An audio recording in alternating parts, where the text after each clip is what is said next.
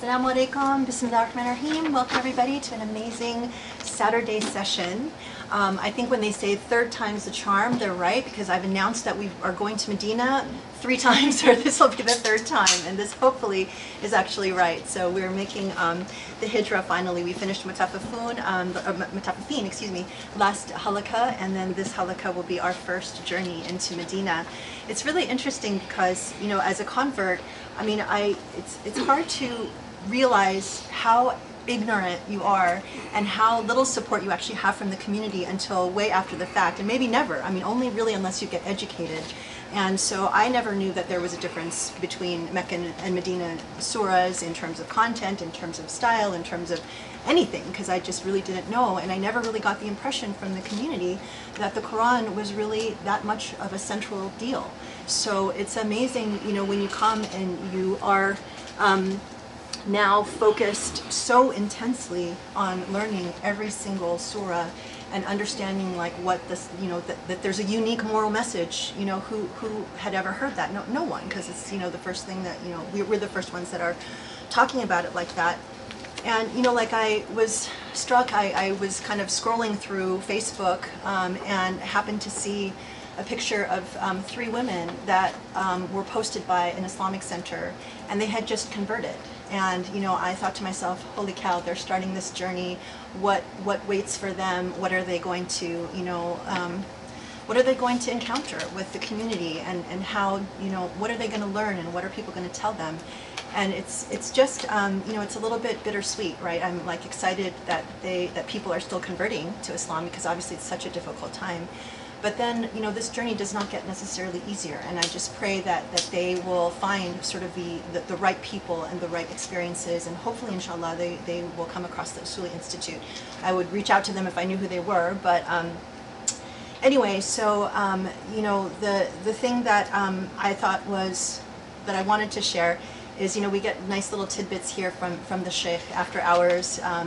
And the thing that he pointed out, you know, about the Medinan surahs as we enter is that, you know, if we thought that the Meccan surahs were really special and unique and what we learned here through Project Illumine, the Medinan surahs are going to be even more mind-blowing because every single surah um, not only um, has um, a legal component to it, but there's also a moral message that goes with it. So imagine now that we are about to enter, you know, a, a different approach, and I can't even say because I don't know, but that Medinan Surahs will have a legal component and a moral component, and I cannot wait. And it made me think again to go back to this is my favorite English translation, and I had done this before. We had I finished a surah, I don't remember which one it was, and I, I read um, like afterwards the little short description that comes at the very beginning of each chapter to just kind of compare what we had just learned, you know, this incredible halaqa, and then in comparison,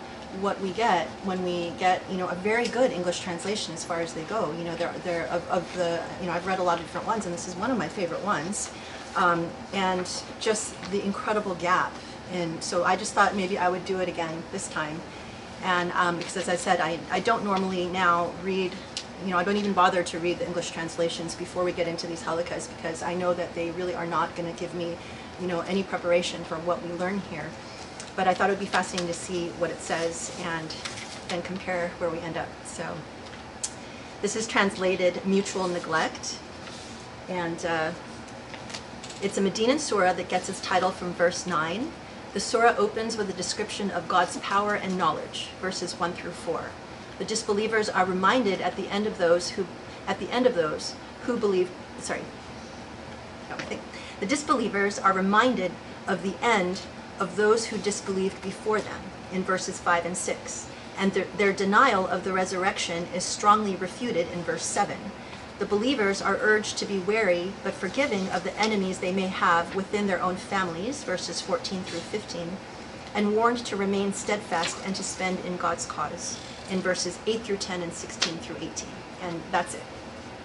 I mean, to me, that sounds like just sort of a summary that you could sort of read and gather on your own, just reading through the surah. Um, and it doesn't sound like anything different from anything else in any other part of the Quran. Um, and it doesn't necessarily inspire you to, um, you know, get super excited about sacrificing your life. It's, they're just reminders. This is from Quran.com, and it says for, for this surah, the theme of the surah is um, an invitation to the faith and obedience to God and the teaching of good morals. And that's pretty much it. Um, I mean, it goes a little bit deeper in terms of the sequence of the verses, but there isn't anything that to me feels super unique. So I'm so excited to know um, what, what we have in store. And I hope I'm right this time when I say welcome to Medina. so, inshallah, um, looking forward to another amazing session. بسم الله الرحمن الرحيم سبحان الله العلي العظيم والحمد لله رب العالمين والصلاة والسلام على محمد خاتم النبيين المرسل رحمة للعالمين وعلى آله وأصحابه الطيبين وعلى من اتبعوا بإحسان إلى يوم الدين اللهم اشرح لي صدري ويسر لي أمري واحلل عقدة من لساني يفقه قولي So inshallah today we are talking about Surah Al-Taghabun. Um, a fairly short surah.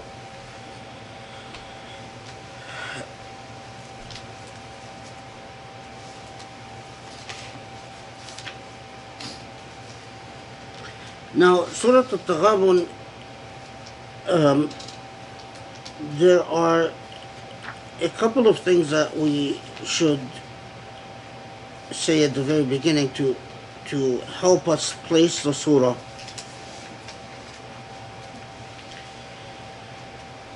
Um, we are actually there, there is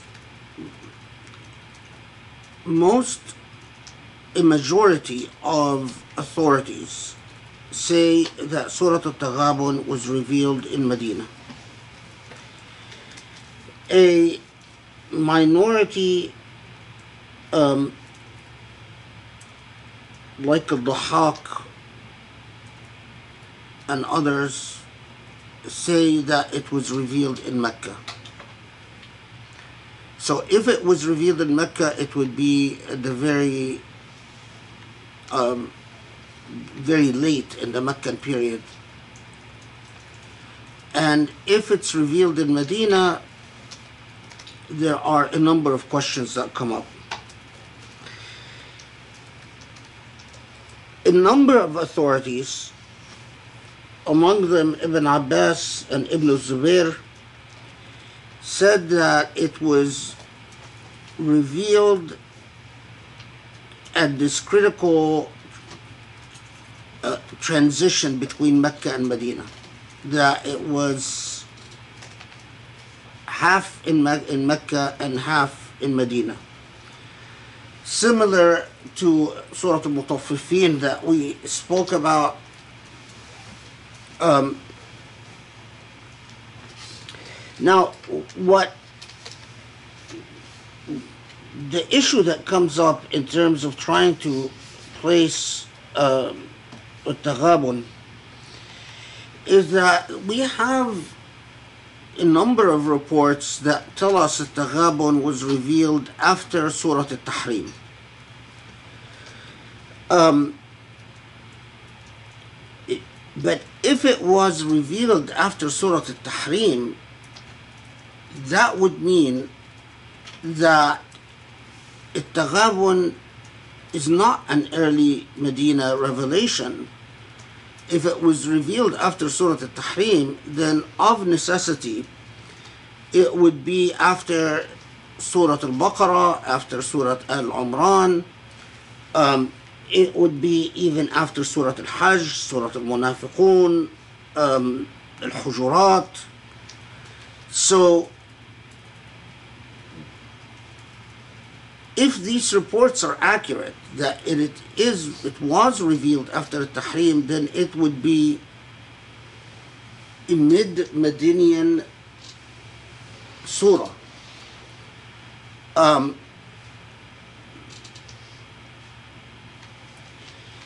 so you if you are a, a if you're interested in the history of the Quran, you are confronted with a very um, complex picture of narratives and narratives that don't jive with one another. And there isn't really, through simple study of chains of transmission, a way to resolve this conflict. Um, the chains of transmission analysis by itself doesn't allow you to conclude well no i it, it is in fact probably after the surah al-tahrim or um, or not. This then puts you in a situation where you basically have to look at the surah contextually. You have to look at various other reports, um, and especially as they relate substantively to the surah, and to try to figure out, at least to a reasonable degree, when the surah was revealed.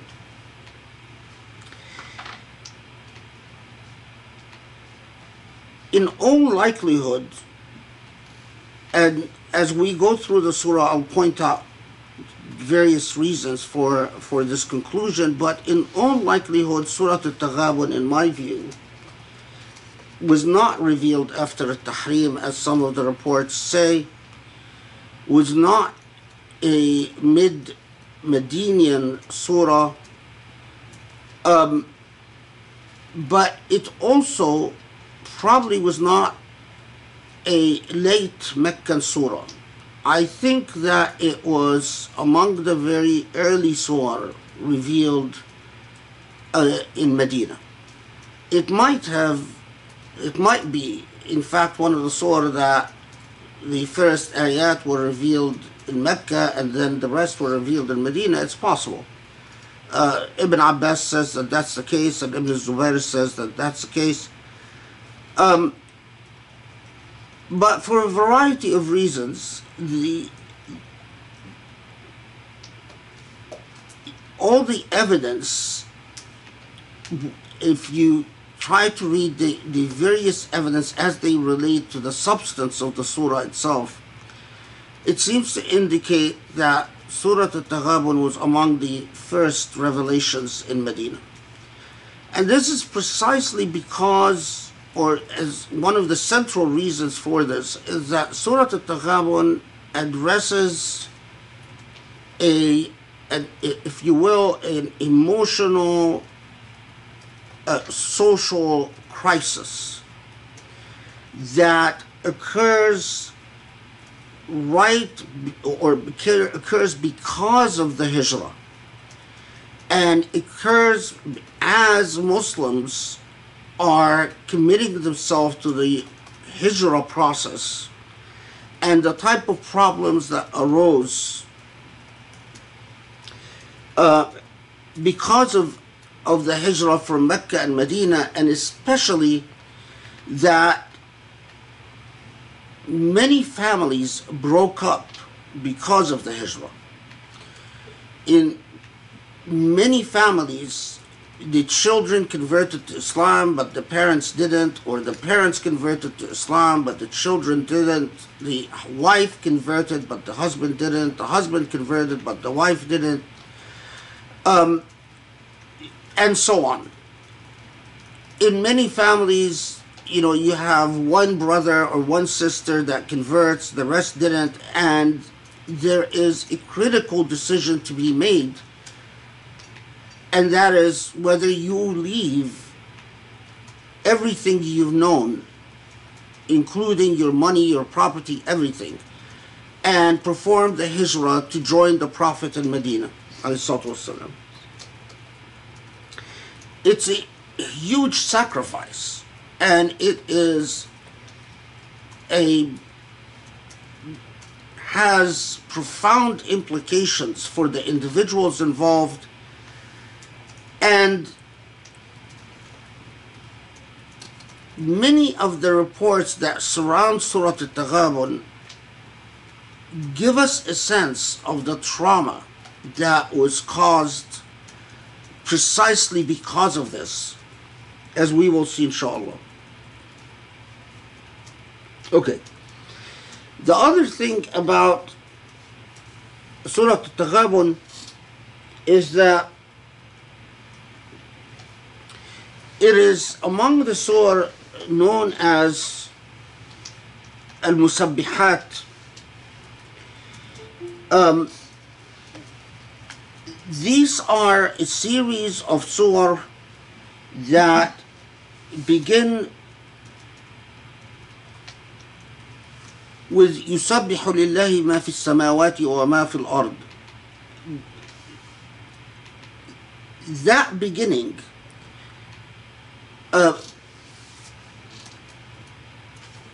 occurs when Surah Al-Taghabun is, is number 64 so you have this is the the um, the musabbihat are, are 57 59 61 62 and surah al-taghabun 64 and the way that the quran is organized today it is the last surah among the musabbihat the um, often translated to English as the glorifiers, but basically meaning that they all be- have that beginning. Lillah. But in terms of order of revelation, as opposed to order of organization, it is very likely that Surah Al-Taghabun is the first of the Musabbihat. the surah that among the the musabbihat that comes after the taghabun is surah al-hadid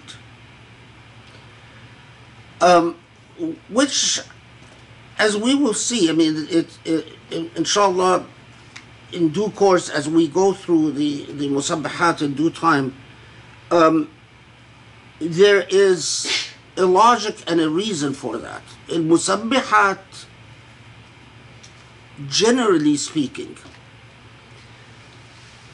all involve a lesson about um, a, a, a, a hard, difficult, challenging sacrifice. And the, among the Musabbihat, the surah that we've done, if I remember correctly, is Al Hadid. And if you recall in Al Hadid, which again is among the early, um, the Al Hadid comes in and it, it and it has this powerful message that calls upon Muslims to understand that they have an obligation to be strong like steel. And as we said at the time, strong but flexible, and strong but responsive to uh, pressure. In other words, that they, they don't break with pressure, but they mold with pressure. Um, and subhanAllah, the, the musabbihat generally speaking, uh, all have that that spirit, as we will sh- see inshallah. Okay. So, if we are correct that التغابن is a revelation at this critical juncture during the Hijrah, either during the Hijrah or shortly after the Hijrah.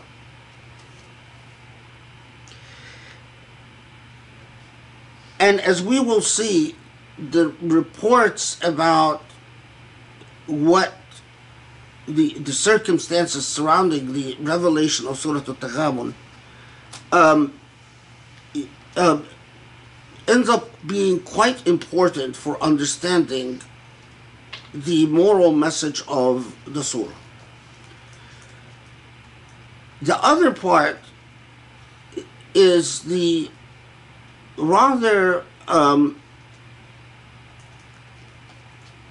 intriguing and challenging um, title of the surah itself. So, the name of the surah comes from the fact that Allah subhanahu wa ta'ala describes the final day as Yawm al-Taghabun, calls it Yawm al-Taghabun. Taghabun is an intriguing concept because up to this point, Taghabun was a word that was often used in business settings. And the word referred to the process of losing and winning in market dealings. And so if you got a good deal from someone, you would say, or if X got a good deal from Y, from Y, you would say غبن X غبن Y. غبن. غبن means they, they, they earned a good deal from them.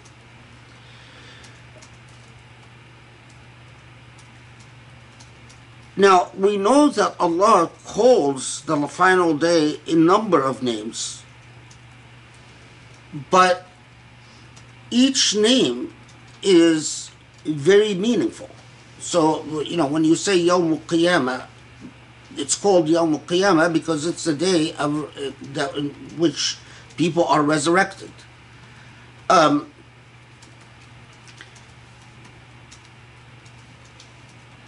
but the word Taghabun, referring to the final day, was something that Quranic commentators paused at, and as we will see, talked about um, with some detail.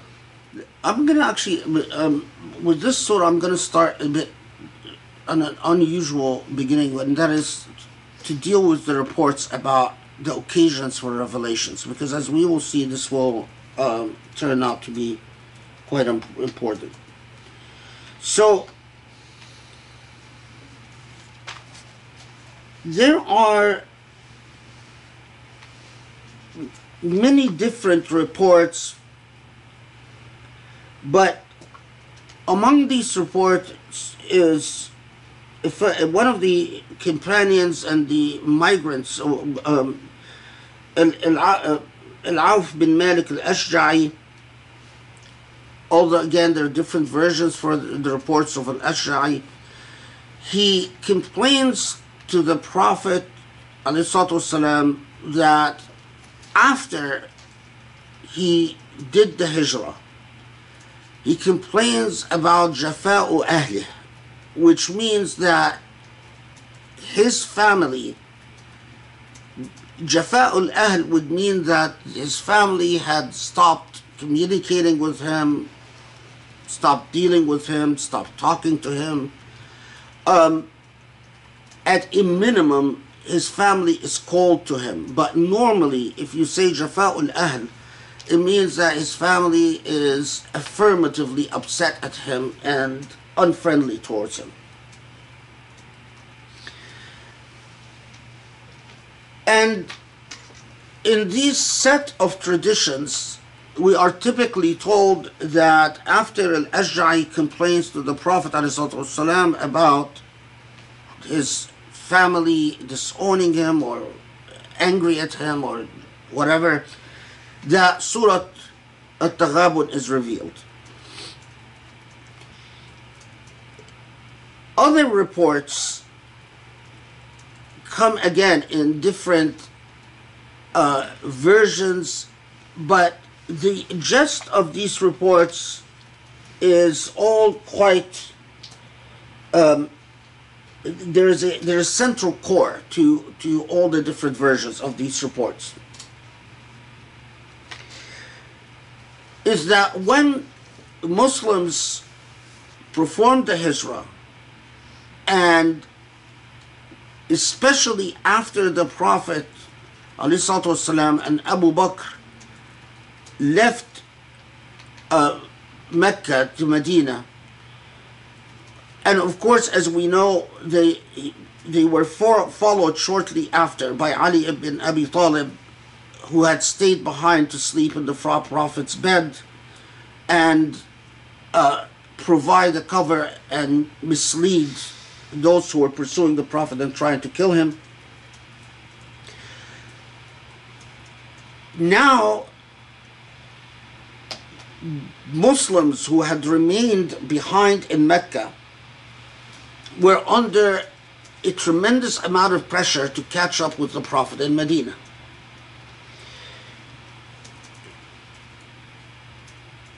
Now, you had to choose sides, even if before it was possible not to choose sides. But there were a number of Muslims who emotionally very much wanted to join the Prophet in Medina, but their problem was that their families pressured them by appealing to them not not coercing them not as some families did imprisoning and torturing their relatives to prevent them from doing the hijrah to medina.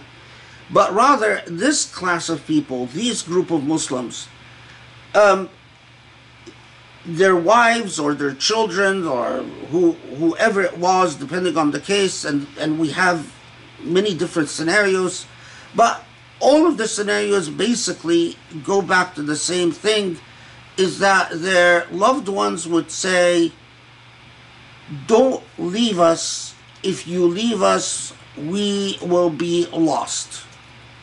It, eh, don't go to Medina. Either we will be forced to come with you, and we're not Muslim, and but if we come with you and we're not Muslim, we are in a hostile environment, and besides, we're going to have to leave all our property behind in Mecca because that's the condition that the Meccans uh, set is that you can leave as long as you leave everything you own behind. Or we are not going to go with you but if you leave us, then you've betrayed our love and you pray, betrayed our trust and you betray. We are going to starve. We're going to um, have no protector. We're not going to have a supporter, etc., etc. And emotionally, some Muslims, because of this emotional pressure, some Muslims remain behind. But this is not what eh, we are told is the occasion for Surah, uh, the revelation of Surah Taghabun. The occasion, however, is that after remaining behind,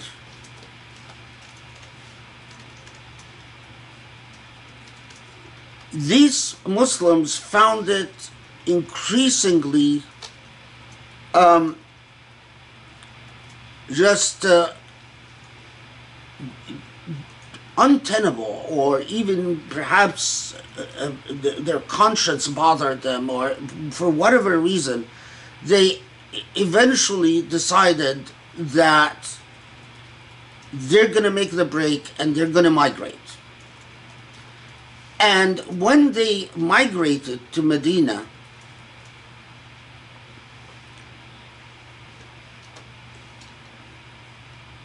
they because they're latecomers, they were already we said that they had to leave all their property behind, so they're financially in a very difficult situation. But being late comers, they were even in a more difficult situation because those who came on early they were initially worker, welcomed by the Ansar. There were, you know, many Ansar who, at least, you know, were, were uh, uh, um, acted as hosts, uh, shared their wealth with the migrants. But for the latecomers, um, things were very different. There was some social ostracism what took you so long? They found that already those who had migrated with the Prophet والسلام, have situated themselves in Medinian society. The constitution of Medina was already drafted. There were already those who took the first bay'ah, and as latecomers, they started resenting the families that held them back. What's very interesting is that then those latecomers started saying things that that they're, they're going to disown their family members that they left behind in Mecca, most of them who had not converted to Islam, or that they will no longer financially help the family members that they left behind in Mecca. That they're gonna, if they're, if they make any money, if in fact they earn something, that they're not gonna help the, the family members that they left back in Mecca. And here's where the intervention of Surah Al-Taghabun is quite surprising. Because Surah Al-Taghabun affirms warning about how a family could in fact mislead its loved one. But at the same time, commands those Muslims not to sever ties with the families that held them back, not to disown them, and not to cut them off financially. So we'll see how it does that. يسبح لله ما في السماوات وما في الأرض له الملك وله الحمد وهو على كل شيء قدير like so the the surahs known as the musabbihat the beginning is with the pronouncement of Allah's oneness and singularity in existence but whether by the mere fact of being, every being without the ability to choose glorifies Allah by existing.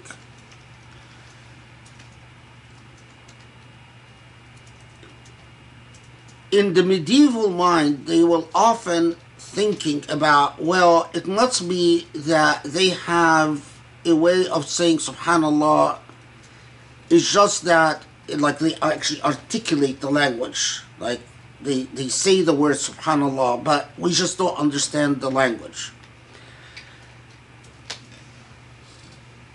And that medieval conception is the one that so many modern muslims ironically copied from the past to the modern age.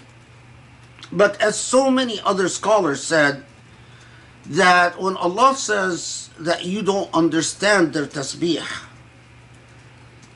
is the, the very fact that something does not have the choice, the mere fact of its level of existence and its level of consciousness, it attests to its maker and it glorifies its maker.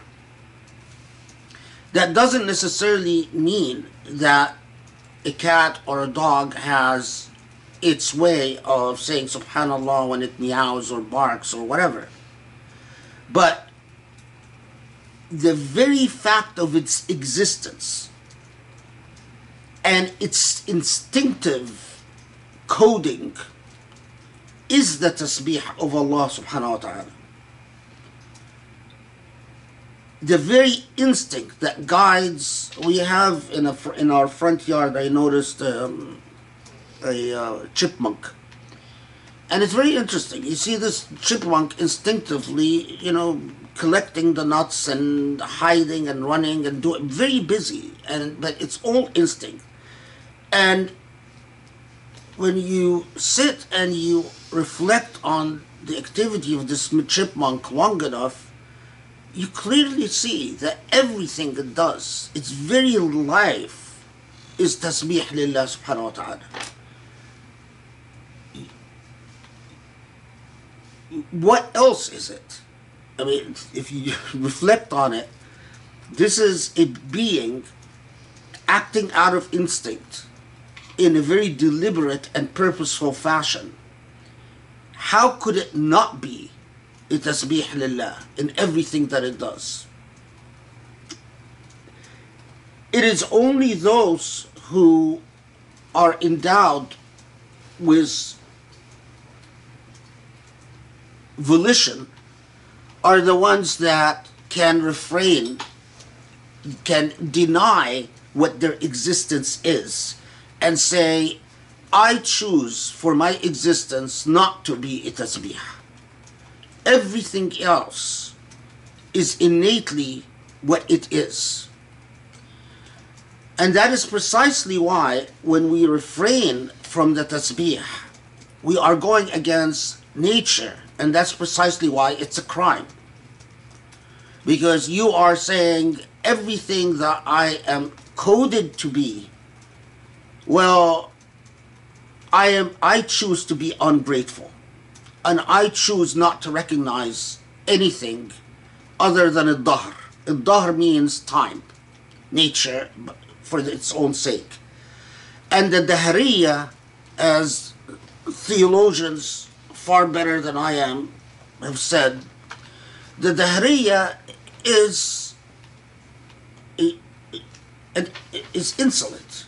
It's the the Dahriya is those who, who believe in just a time as the creator of all without anything. There's just a big void beyond the existence of time. Um, okay, so, if you only understood everything by being what it is, coded as it is, is in fact glorifying Allah subhanahu wa ta'ala, whether on earth or in the heavens.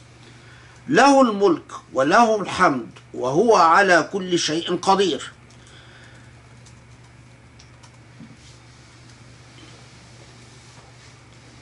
To God is all hamd, gratitude and praise, and mulk, sovereignty, and it is God who is capable of everything. This is an introduction very similar to all the surah of Al-Musabbihat. Okay. هو الذي خلقكم فمنكم كافر ومنكم مؤمن والله بما تعملون بصير. So God is the one that created you. Remember the beginning, as we said, is without volition, there is the tasbih. By the mere fact of existence. But with human beings, it's different. God is the one who created you. And with creation came your volition, your choice.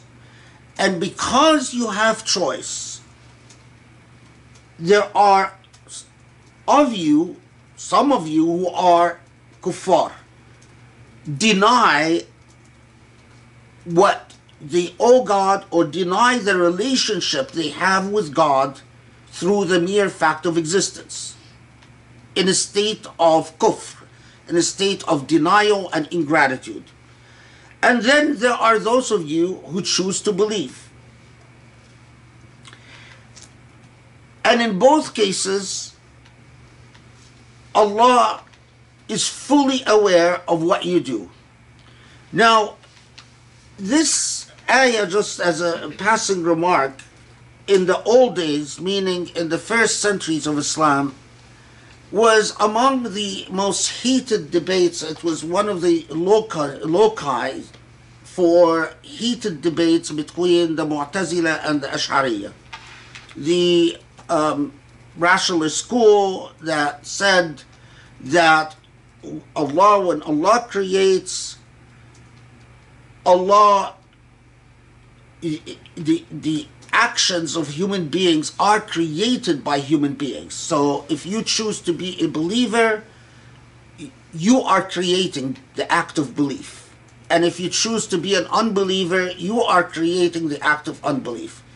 And Ash'ariya, who basically said that no, what you do is kasb. What you do is you acquire what Allah has created. So Allah created the choice of belief and the choice of unbelief. And you simply acquire what Allah has created. It, does it make a practical difference? It depends. It makes a big difference if what the Mu'tazilis are saying because they completely rejected predestination it makes a difference as to what type of Ash'ari you are. Because some Ash'aris ended up exactly like a lot of Ahl al-Hadith who believed in predestination while, over most things. Uh, while other Ash'aris leaned very much nearly identical to the Mu'tazila in rejecting the idea of predestination. So you unfortunately you will find in the tradition a hadith and unfortunately because our teachers of the Quran are usually ill-educated and not very intelligent because unfortunately this field doesn't attract the most intelligent students um, not like the past you know in, in, in, the modern age it's usually the, the, the failures the uh, the people that flunk out of school, the people who don't have, can't compete in the market, can't, you know, are the ones that go into Quranic studies. That's just the reality, sadly. Why am I saying this? Because in the tradition, you will find some ahadith that would, the Islamophobes love, they love, they ate, they eat these ahadith up they search our traditions to just like find these hadiths and they literally get, you know, uh, uh, uh, probably they faint with excitement when they find them. And unfortunately, these same ahadith are the ones that completely alienate young Muslims. And these ahadith typically say something like, Oh, when Allah created creation, Allah created people for hellfire, and Allah created people for heaven. And those who are created for hellfire will live their life. They will try to do whatever they try to do. At the end they're going to end up in hellfire. And those who are created for heaven whatever they try to do at the end they're going to end up in heaven. And so it sounds like very unjust very cruel very nonsensical. And of course no one bothers with what is the story of these hadiths? Where do they come from? What, what, why are they found in collections like Bukhari or Muslim? Because Bukhari and Muslim themselves were subjects of, or, or the results of certain political and social and socio-political disputes in the early Muslim Ummah. So it's you know it's not just that they were just objective uh, reporters of hadith. Anyway, but most theologians, most commentators on the Quran, at least from the classical period, like people like Razi, or even people, uh, um, even people like Ibn Kathir, and and uh, knew enough to say, you know, these hadiths can't be relied on. And this is precisely why the fatalist school or the school of predestination was never the mainstream or the school of orthodoxy in Islam. Uh, not until the modern age, where you started hearing the school of predestination come back again and try to spin itself as the mainstream of Islam. But if you knew the story of predestination in Islamic history, it was never this, the pre the, the predestination school has has always been on the margins of Islamic theology. Why am I saying all of this? Because of this expression. فَمِنْكُمْ كَافِرٌ وَمِنْكُمْ مُؤْمِنٌ There are those of you who are kuffar and those of you who are believers. If you are among the school of predestination, you'd say, yes, so those of you from the moment of creation, God destined them to be kuffar and God destined them to be believers.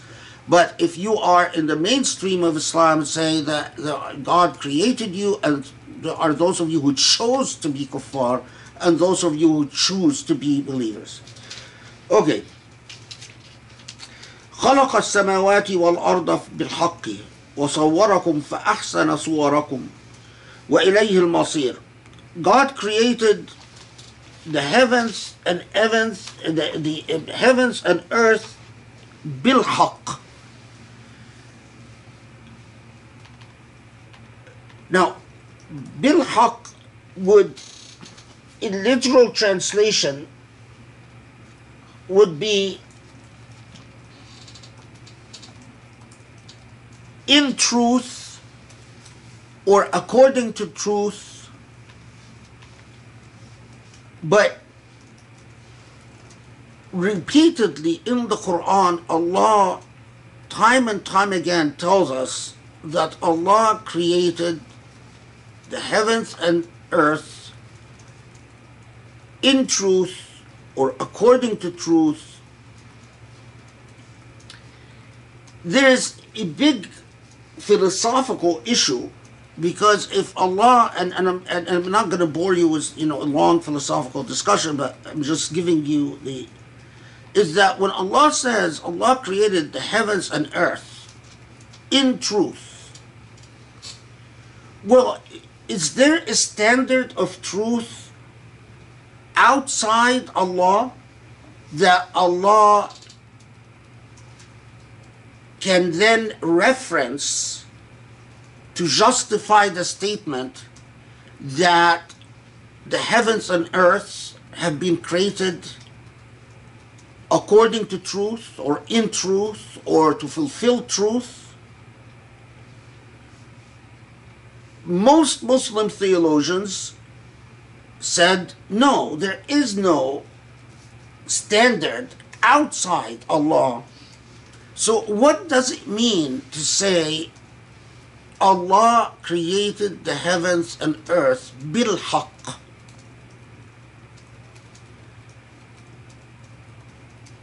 And you can be among the mutakallimun and have a long philosophical, logical justification for what I'm just about to tell you, but that the only coherent meaning of this is that Allah created the heavens and earth consistent with Allah's notions of justice and Allah's principle of justice. And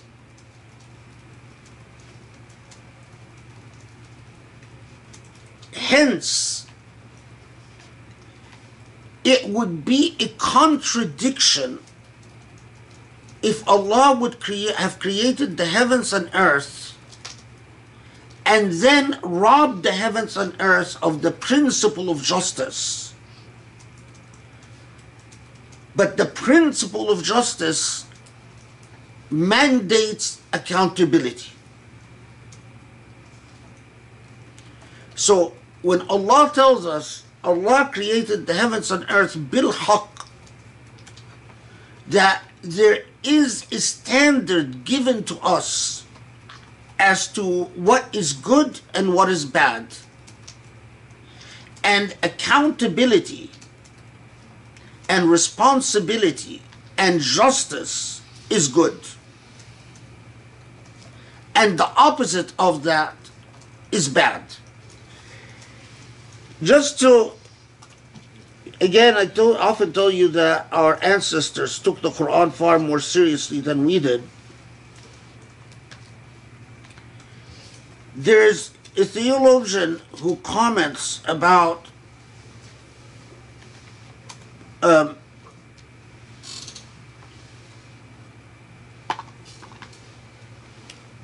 um, who theologians who comments about the concept of خلق السماوات بال- بالحق سماوات والأرض بالحق and I didn't write in my notes who the theologian was but and I, try, I couldn't remember who I was reading I have suspicions it, it, it's either Ghazali or might even be someone like Ismail Haqqi the Quranic commentator.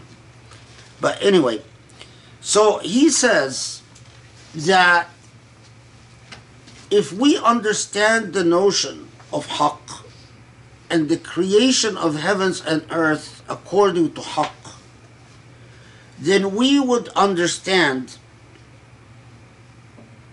that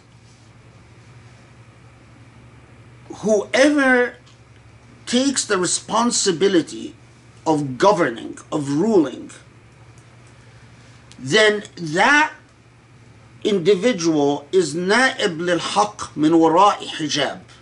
That this person becomes a, a an agent or a deputy, not for Allah, but a deputy of al haq, of the principle of truth and justice, but من وراء hijab because that that's what makes me think that it's maybe Ismail Haqqi because he's the one that would use the hijab language, but behind behind a veil. So from there, he goes on to say that a ruler who is just even if not a Muslim, is a Khalifatullah fil ard. And a ruler who is unjust, even if a Muslim, cannot be a Khalifatullah on al ard.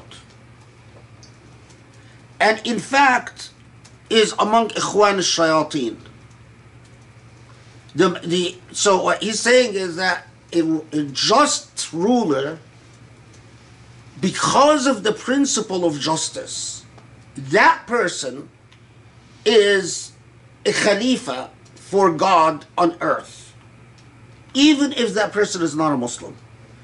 But a muslim ruler who is unjust is not a khalifa for allah he's a khalifa for shaitan on earth.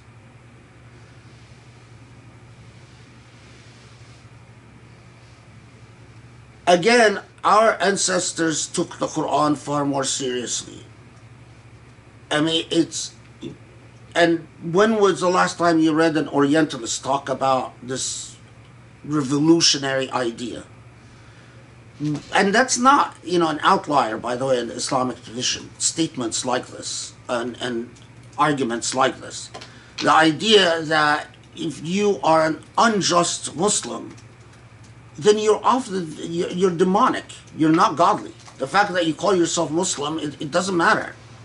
Because when Allah gives us a standard for morality, and He calls the standard al-haq, it doesn't mean that we are free to then, you know, dress up any injustice or any misery or any oppression into the garb of Islamicity and say, here you go, this is what Allah meant by haqq. No.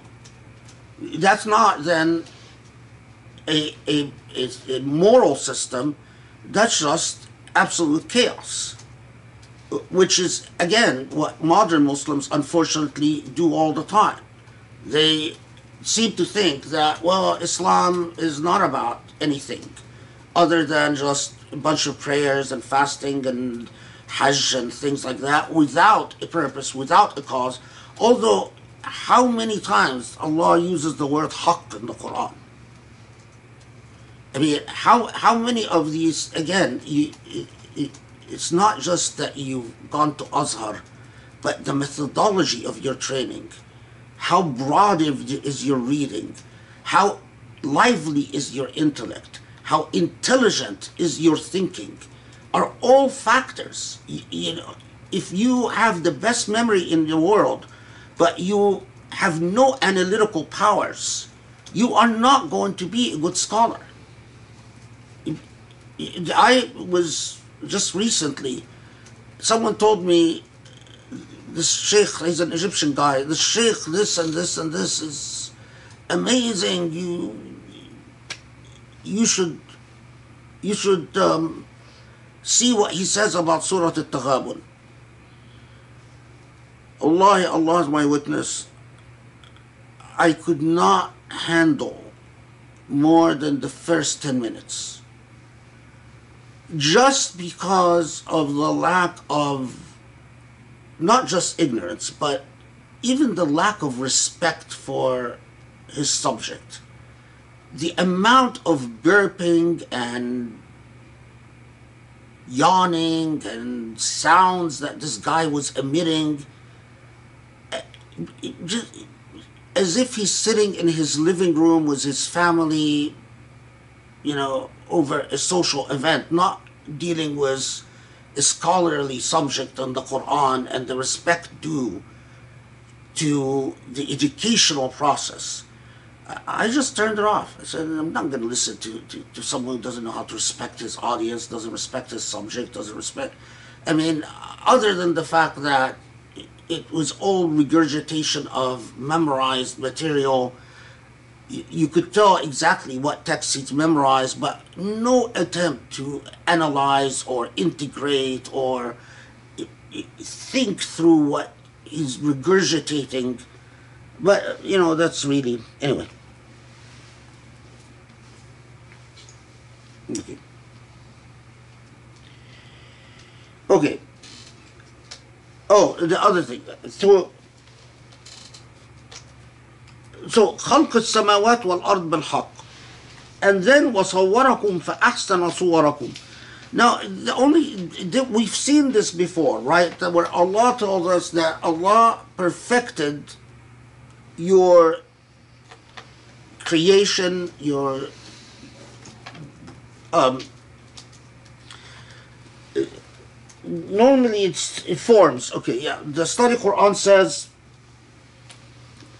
made your forms most beautiful.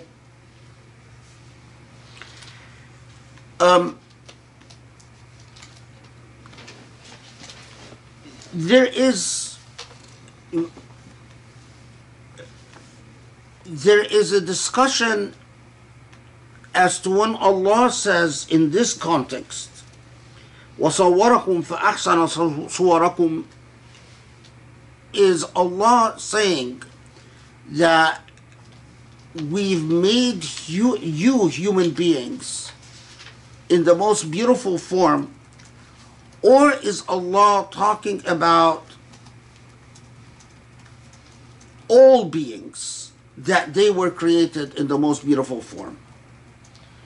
And this is a, a, a lively debate. Um, there is also a a and this is among the evidence that that Surah Al-Taghabun is an earlier surah because it is always the the um, the place where you have a debate as to when Allah says that Allah created beautiful forms, um,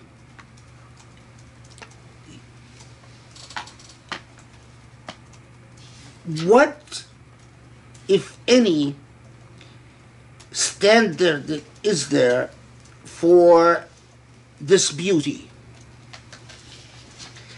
And typically, in this context, so many of the tafsir will say, um, we've tried to find the, the exact language, I think. I, yeah. That there are two things that have no ceiling. Al-Jamal wal-Bayan, beauty and wisdom. Whatever you do, you can't say, I've reached the ultimate in it. Beauty, Al-Jamal wal-Bayan, and wisdom Um, but you have, and I, I don't want to, you know, get too much into it in, in this context, but you have some very interesting discussions about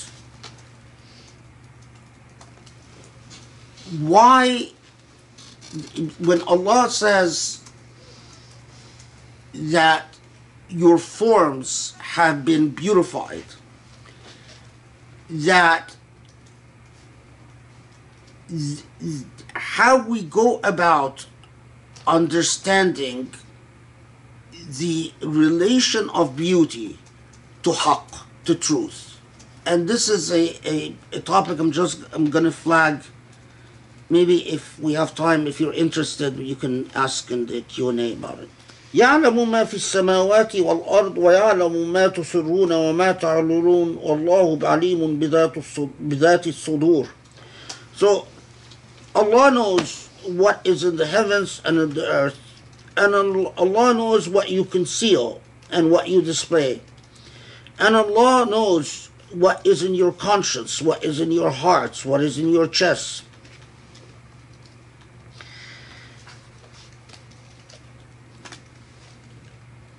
So Allah's knowledge of what simmers inside of us is total and complete. ألم يأتكم نبأ الذين كفروا من قبل فذاقوا وبال أمرهم ولهم عذاب أليم ذلك بأنه كانت تأتيهم رسلهم بالبينات فقالوا أبشر يهدوننا فكفروا وتولوا واستغنى الله والله غني حميد So that rhetorical question haven't you heard or don't you ponder, don't you reflect upon those who received the message before you?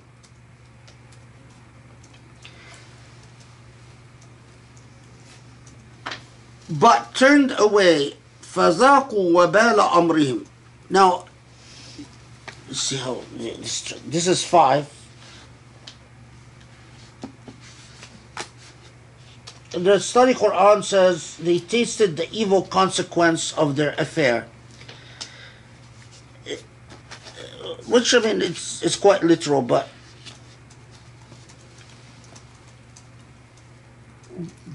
the phrasing here is that they suffered the consequences of their own lack of moral purpose, their own lack of um, moral meaning in life. So,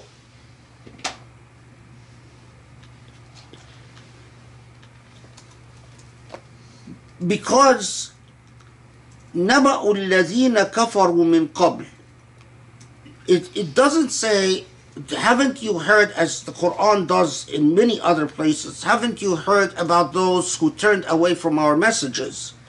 It says, haven't you heard about those who have lived in kufr? Lived in kufr could mean at the very minimum is that they refuse to be grateful to Allah or refuse to believe in Allah.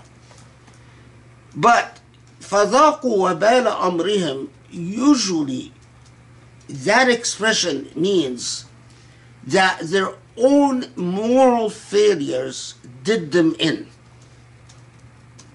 So their kufr is that they turned away exactly from what Allah starts in Surah Al-Taghabun with. They turned away from being anchored in that all of this creation exists it glorifying its maker they they don't see creation as glorifying its maker. They see creation as there by coincidence or as there for their exploitation for their use.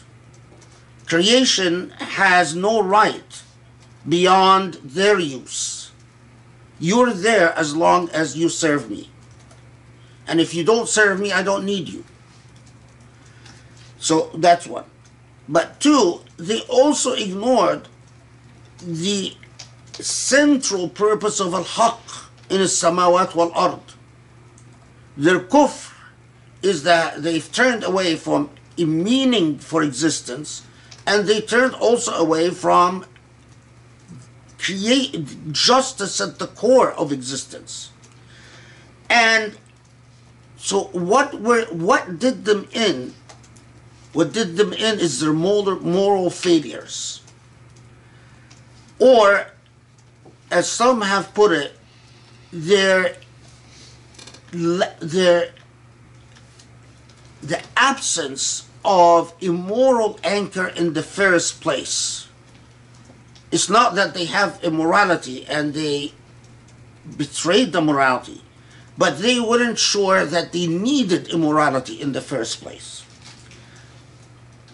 Now, of course, in medieval commentaries, they'll point to things like child sacrifices or, you know, like the, the gruesome practices of some of the old tribes uh, as evidence of that. But this is much broader than any specific historical example, whether it involves child sacrifices or any type of existence without moral clarity as to why you exist and what is the anchor for existence. Okay. ذلك بأنهم كانت تأتيهم رسلهم بالبينات فقالوا أبشر يهدوننا فكفروا وتولوا واستغنى الله والله غني حميد. So they were receiving the bayinat. Bayinat are the, the, the messages. Now, the messages could be either a revelation like the Torah or the Injil, or, or could be whatever proofs or whatever arguments the messengers of Allah were bringing. Okay.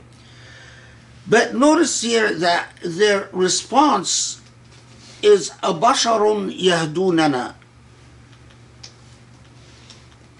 which effectively, why should we listen to you when you are just human beings like us?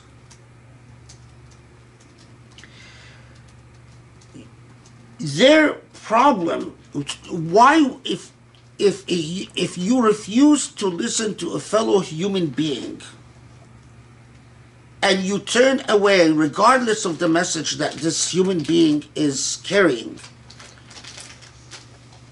what would that tell you well it tells you that normally the person that you refuse to listen to is not among the elite is not a person of power because if it was a person who had power or a person who had wealth, you would have not turned away. The reason that you turn away is that you look down at the messenger and you say, Well, why should we listen to you?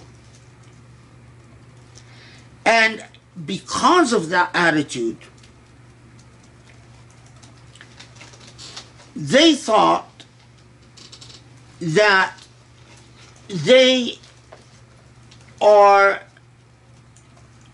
self sufficient, if you will, or they can do without the message. I'm looking for the translation for Staghna to see what the study Quran did with it. Um, wait, uh, this is six. Yet God, um, Allah, the study Quran says, yet God is beyond need. Muhammad Asad says, God, for God is self sufficient. Okay, the, the reason I'm, I'm not so excited about the translations is واستغنى Allah there is in the tafsir a, a long discussion that, and it has to do with gr- grammar. As to why that form where Allah says wastaghna Allah it is not God saying and God is self-sufficient or God is beyond need but it is in an active verb form which which says and God if you if you um, it says if you would take it very literally it's as if it reads like and God be, became God, and God did without them. But obviously, that's not what it's saying because it can't be God is saying, so I did without him, because God doesn't need them in the first place. So, this, make a long story short, that there's a a considerable discussion as to what precisely that expression, what Allah means. And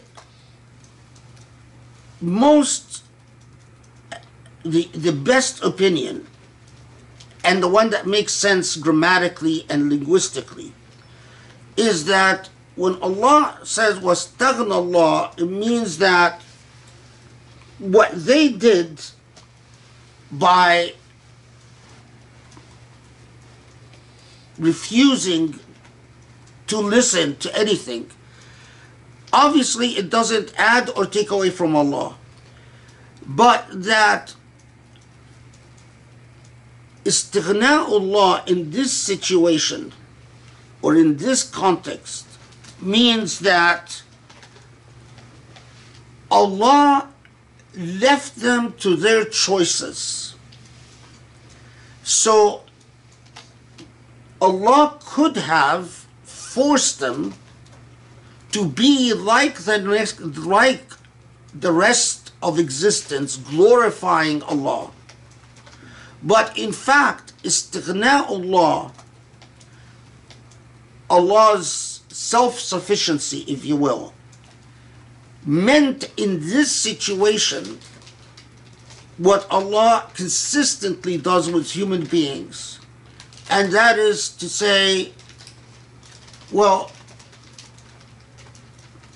I will give you the right to choose and to act upon their choices, and I will coerce you towards nothing. So it is up to you whether in fact you believe or not believe. And we will see that this is quite important for Surah Al-Taghabun. Okay.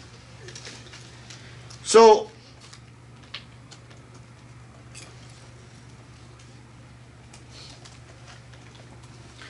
Then that the, the, the critical point about accountability. That those who the, the critical issue that human beings keep coming back to time and time again. The heart the rub of the matter for so many people is when all is said and done is that they are have the hardest time accepting the basic idea of resurrection and accountability at resurrection زعم الذين كفروا أن لن لن يبعثوا قل بلى وربي لتبعثن ثم لتنبؤن بما عملتم وذلك على الله يسير that the basic claim is we, we, it's not possible we're going to be resurrected and confront the consequences of what we've done and the response this is one of three times that the quran uses this style where allah swears by allah's self or allah effectively it's as if telling the, the prophet والسلام, or telling believers to swear by allah no indeed by god you will be resurrected and you will confront what you've done.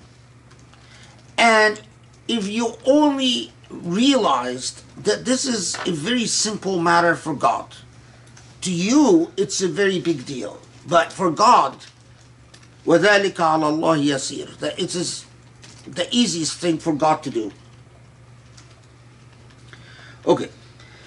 So, the appeal the reminder here فآمنوا بالله ورسوله والنور الذي أنزلنا والله بما تعملون خبير so believe in God and God's prophet and the light that God has sent you. Now typically in Quranic tafsir they tell you and the light means and the Quran that God sent.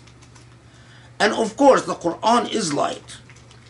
But the meaning, I think, is beyond that as well. The whole theme, as we will see in Surah Al-Taghabun, is the absolute um, if you will, the absolute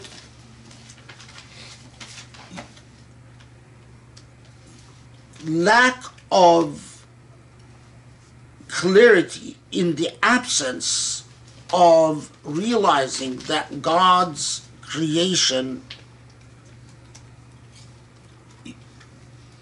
is glorifying God by its mere fact of existence.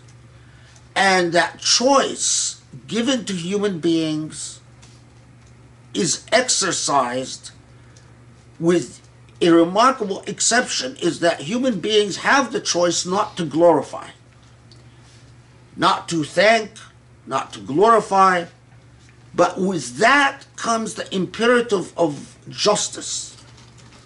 And with justice, the imperative of accountability. No accountability, no justice. Now, obviously, with that comes the responsibility of choice, the responsibility of volition.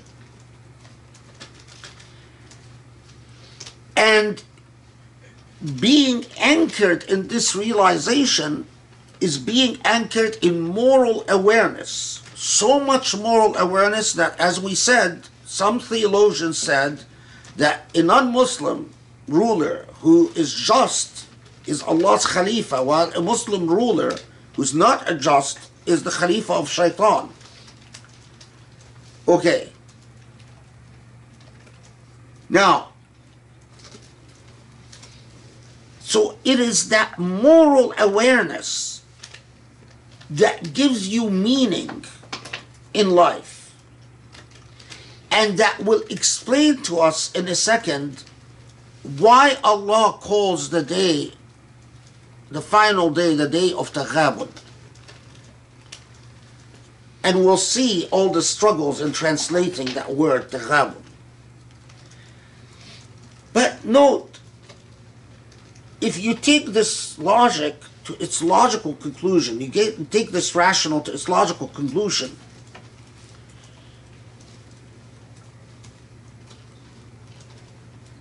If existence and ex- or I should say not if but existence without God is darkness. You exist in a dark universe. We are surrounded by darkness all over, around us, everywhere in the universe. In fact, as we know scientifically now, that dark energy and dark matter and so on is the vast majority of space. And, you, know, in, even what we call light that comes from stars and whatever, whatever the, the, the combustion of energy and hydrogen and so on. It is such a small percent of what the universe is. So you're in existence surrounded by a great deal of darkness without moral clarity. Layers of darkness, as Allah puts it elsewhere, darkness upon darkness. Accepting Allah's message and the clarity of what, of the clarity of haqq that is at the heart of creation is the light that Allah sends. It's like in the midst of this darkness, you you see the light that comes, and if you have your head on straight, it is the lifeline sent to you by your Maker.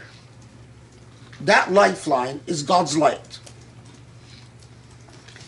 والنور الذي أنزلنا والله بما تعملون خبير okay now يوم يجمعكم ليوم الجمع ذلك يوم التغابن so the day that Allah gathers you for the day of Jama the day of the gathering right and then so the day is the day of the gathering but then Allah says ذلك يوم التغابن now grammatically if you know Arabic grammar, this this this sort of catches your attention.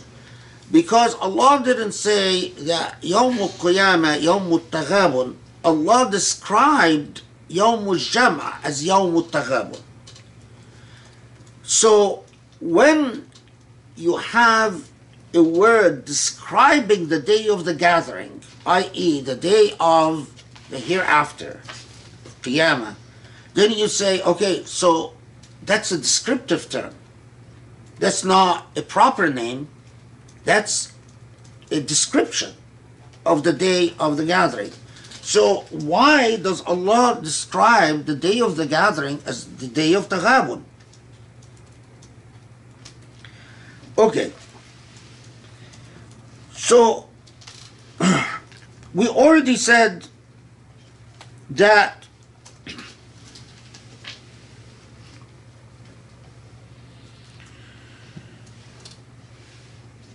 we already said that taghabun it was used in the context of market dynamics and usually in the context of loss and profit.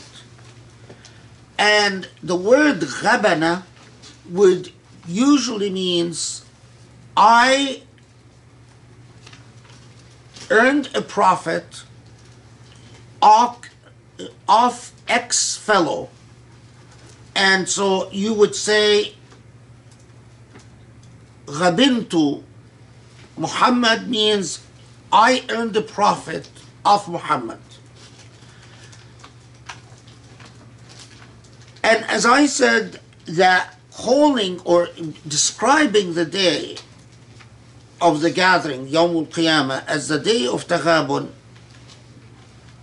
caught the attention of commentators. Now there are some hadiths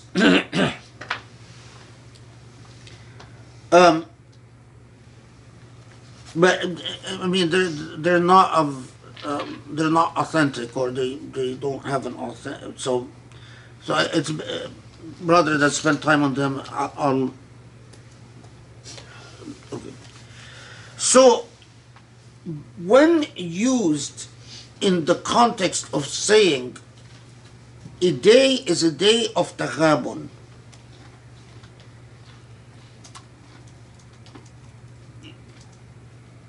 it has one possible meaning. If you say that day is the day of taghabun, well, superficially it means it's the day of loss and profit.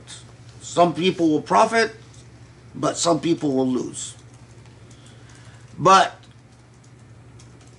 more, but that is only the, the most literal, and that's not the the as just you know the the many point out.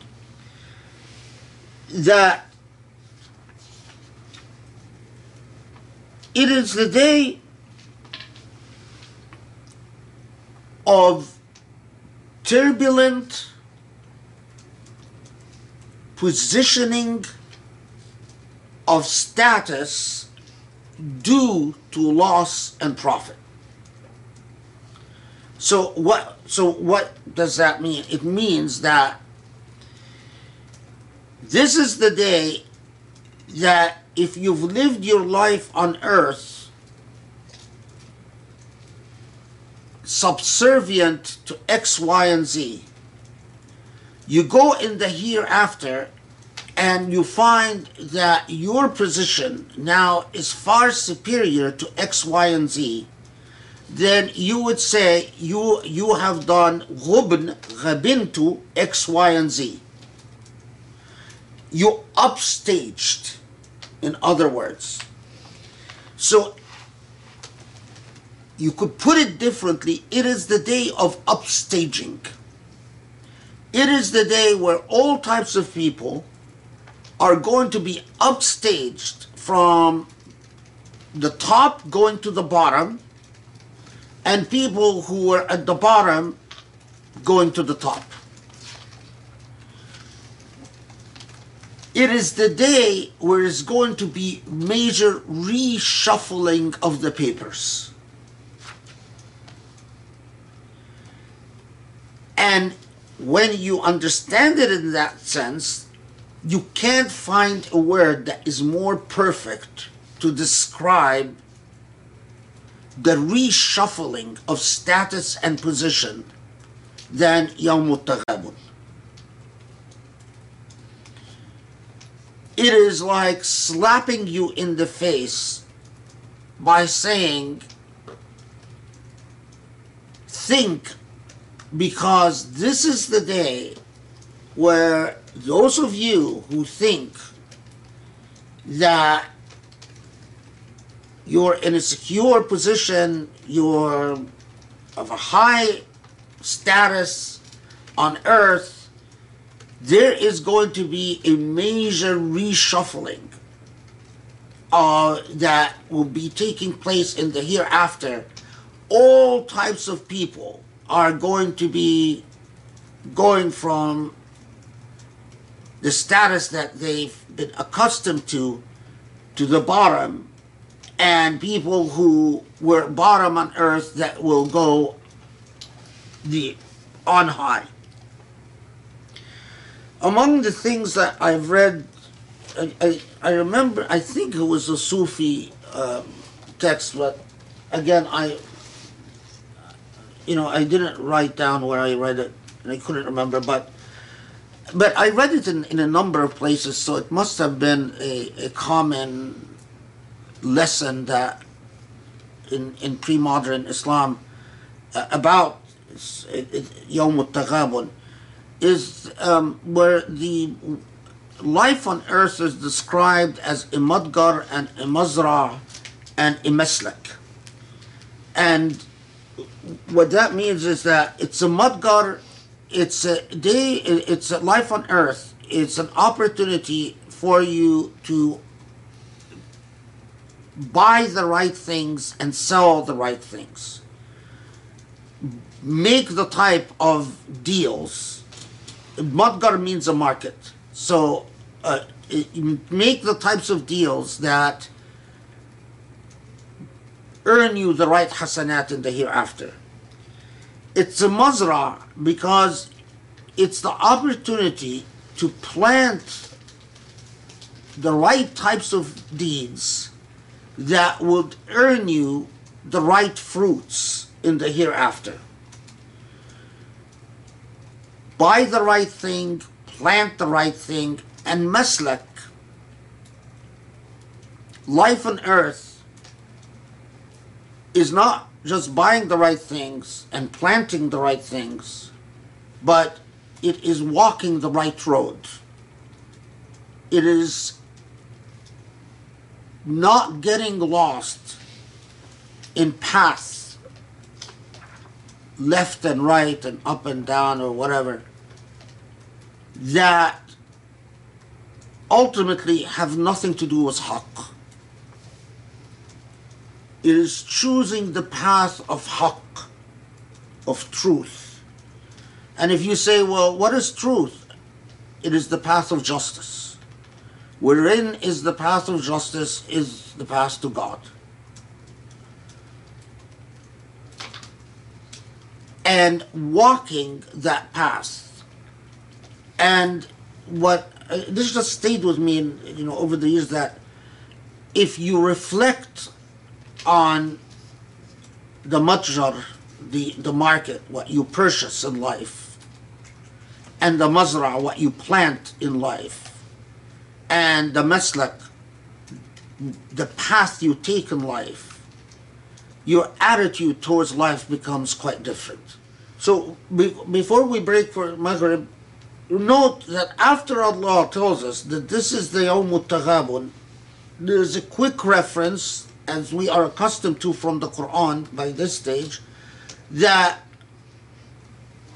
those who do right will have their reward with Allah. And those who do wrong will have their punishment with Allah. الذين كفروا وكذبوا بآياتنا أولئك أصحاب النار خالدين فيها وبئس المصير that they are in hellfire and the worst of fate.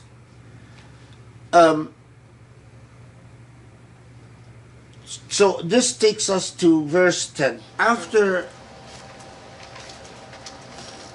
realizing that or telling us that Yom that the the day of the gathering, Yom Qiyamah, is going to be a day of great upheaval.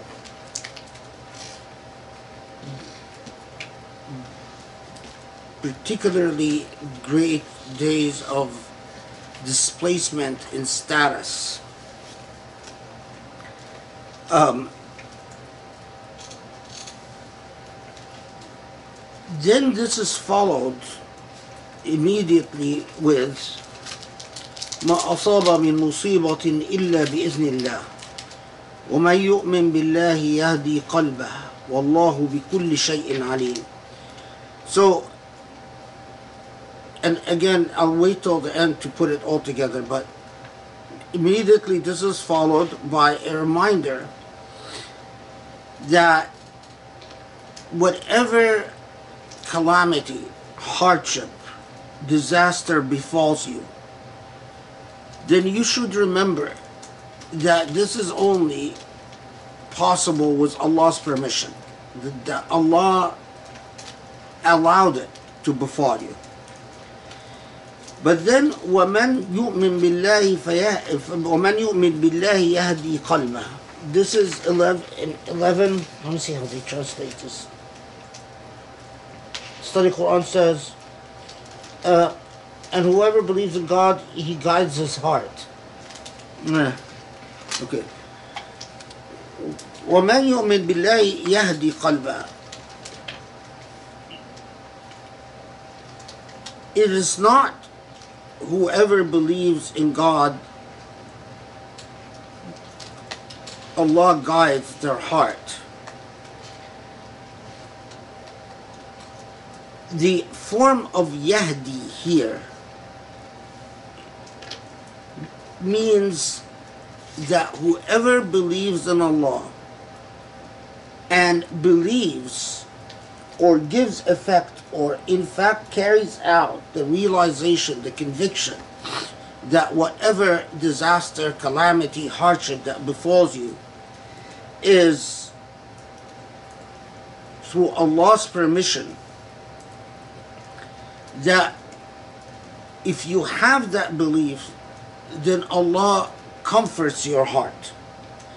And this is why when the Prophet ﷺ is asked about this ayah, this is where the Prophet ﷺ says the very famous uh, statement about believers in ibtuliya sabar wa in utiya shakar wa in zulima ghafar that for a believer if they're afflicted with hardship they persevere they're patient and persevere and they if they enjoy blessings and are given they're grateful and are thankful to Allah وَإِن ظُلِمَ غَفَرَ and if they are treated unjustly they forgive so that Yahdi qalba means all of these gratitude for being given perseverance and patience when being before loss or when afflicted and forgiveness when treated wrongfully.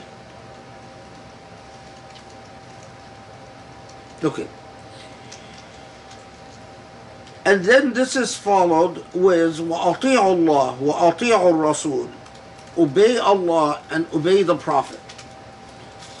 فإن توليتم فإنما على رسولنا البلاغ المبين and if you fail to obey and you turn away then know that the duty of this prophet is simply to notify is simply to teach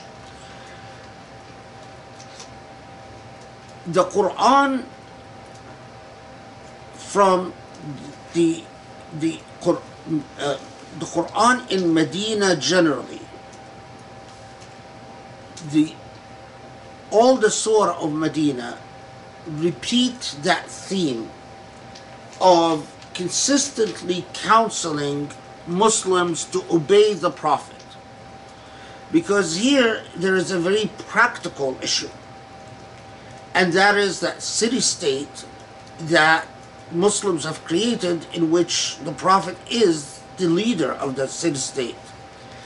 But as anyone who has attempted to create a polity after a revolution would tell you, the hardest thing is to actually do exactly what the Quran does, and that is to say, but if you turn away, then this is just a messenger.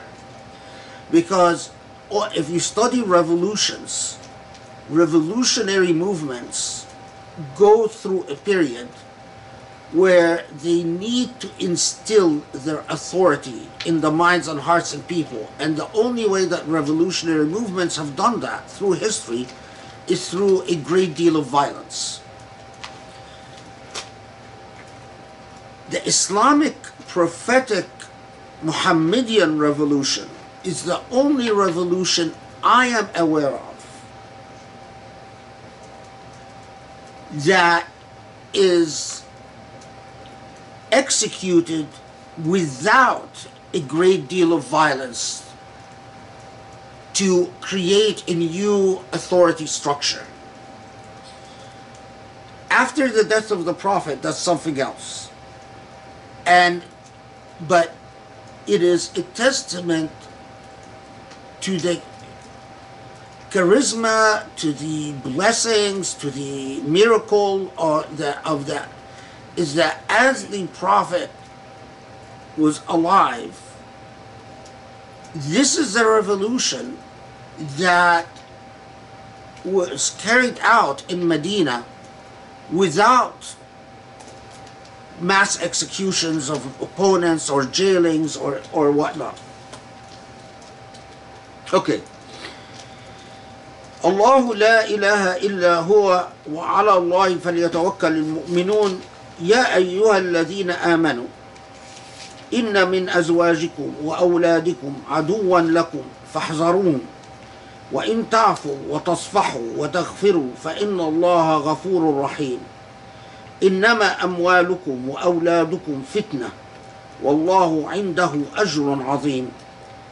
فاتقوا الله ما استطعتم واسمعوا وأطيعوا وانفقوا خيرا لأنفسكم.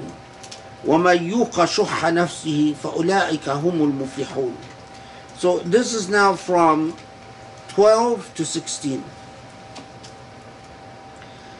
So with the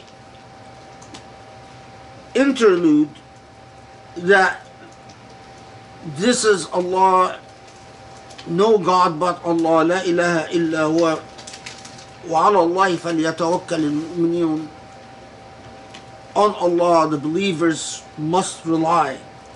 then it comes to the central theme of Surah Al-Taghabun. So indeed it affirms that be mindful that it is indeed possible that among those who are your who are for for all practical purposes are hostile to you are enemies to you. Are your children or your spouses. And so towards them be cautious. Now we know from the context of Surah Al-Taghabun that as we said that there are these Muslims who because of the influence of their families they delayed in the hijrah and once they did join the Prophet ﷺ in the hijrah their emotions became um, they, they, let's put it this way they experienced quite turbulent emotions. They were resentful towards the fact that their families had held them back. A question and a debate that was taking place in Medina is about these my children, my wife, my husband that did not convert to Islam and do not approve of what I'm doing, do not approve of the fact that I'm in Medina, and do not approve of. But what are they to me? A one strong orientation that an orientation that is compounded by what will lead up to open warfare hostility between those who remained in Mecca and those who are in Medina is that, well, they are nothing to me. And that was a strong orientation espoused by a lot of hotheads. Is that well, they're your enemies. You must think of them of your, as your enemies. They are nothing to you. Your children, you should disown them. You should have nothing to do with them. You're not responsible for them financially or otherwise. And first, the Quran affirms the fact that indeed your biggest challenge in your life could be the person you're married to. And indeed, the biggest challenge in your life could be your children. Not just in their time, but generally, because so many people, the reason they fail the lesson of, as Allah puts it in verse 15, that your money and your children are fitna. The reason they, they are a test, the reason they fail that test is because they turn away from their Islamic duties and their excuses, I have to take care of my family. So there are two parts to this. Verse 14 talks about those who are your enemy, aduwwun lakum, who are actually hostile to your project.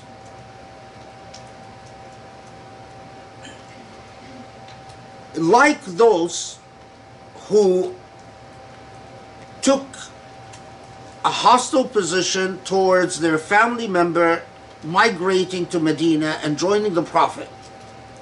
And it will escalate into open warfare. warfare. But more broadly, Allah comes and says, realize that your money and your children could very well be a fitna or are in fact a fitna, a test. Okay. Now, as to those in Medina, it comes in and it tells the hotheads of Medina that their attitude towards the hostility of their own family members is notice تعفو وتصفحوا وتغفروا three things. Ta'fu, to forgive. Tosfah is a greater level of forgiveness. Wahufran is even a greater level of forgiveness. So it's like saying, forgive, forgive, forgive. By this, all those who said we are going to disown our children were told, no, don't disown your children. All those who said we're going to disown our parents were told, no, don't disown your parents. All those who said that I no longer will take care of my children financially, although their children were kuffar, their command was no. You have to continue taking care of them financially. All those who said, I no longer care about my mother or father, after all, Allah knew that they were going to meet in battle. And there were going to be some who were going to actually kill their relatives. But defending yourself in battle against a hostile family member is one thing. But a feeling of animostic hostility that leads to disowning and discontinuing financial obligations is another.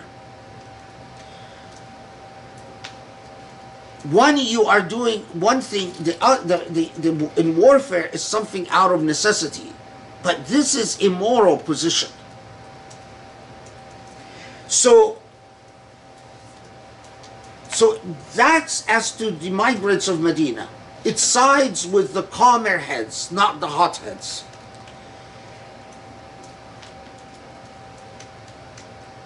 And as Ghazali says, that this attitude of teaching the migrants of af wa safh wa ghufran, in fact, not for all of them, but for some of the major figures, is precisely what eventually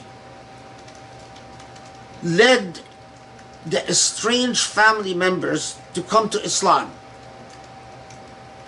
when they saw that although they were maligning their you know their, brother or their father or their son or whatever.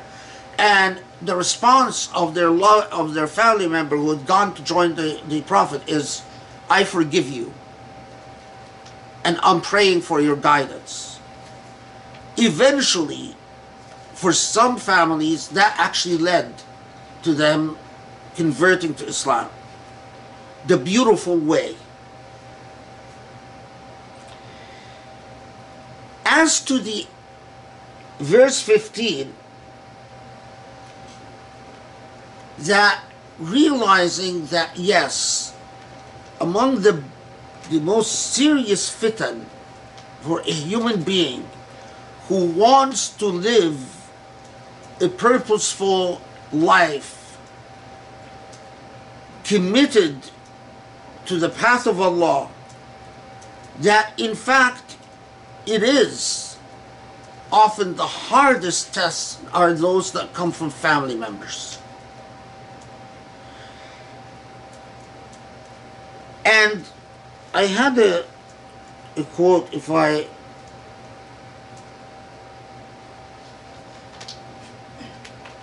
yeah,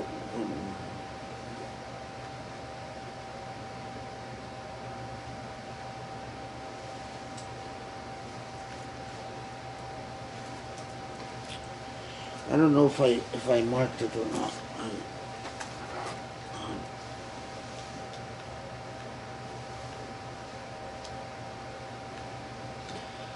Anyway, I, I'll I'll just um, the quote I had is that that how many people they had they carried Islam as a cause on the shoulder until they got married and had and had children.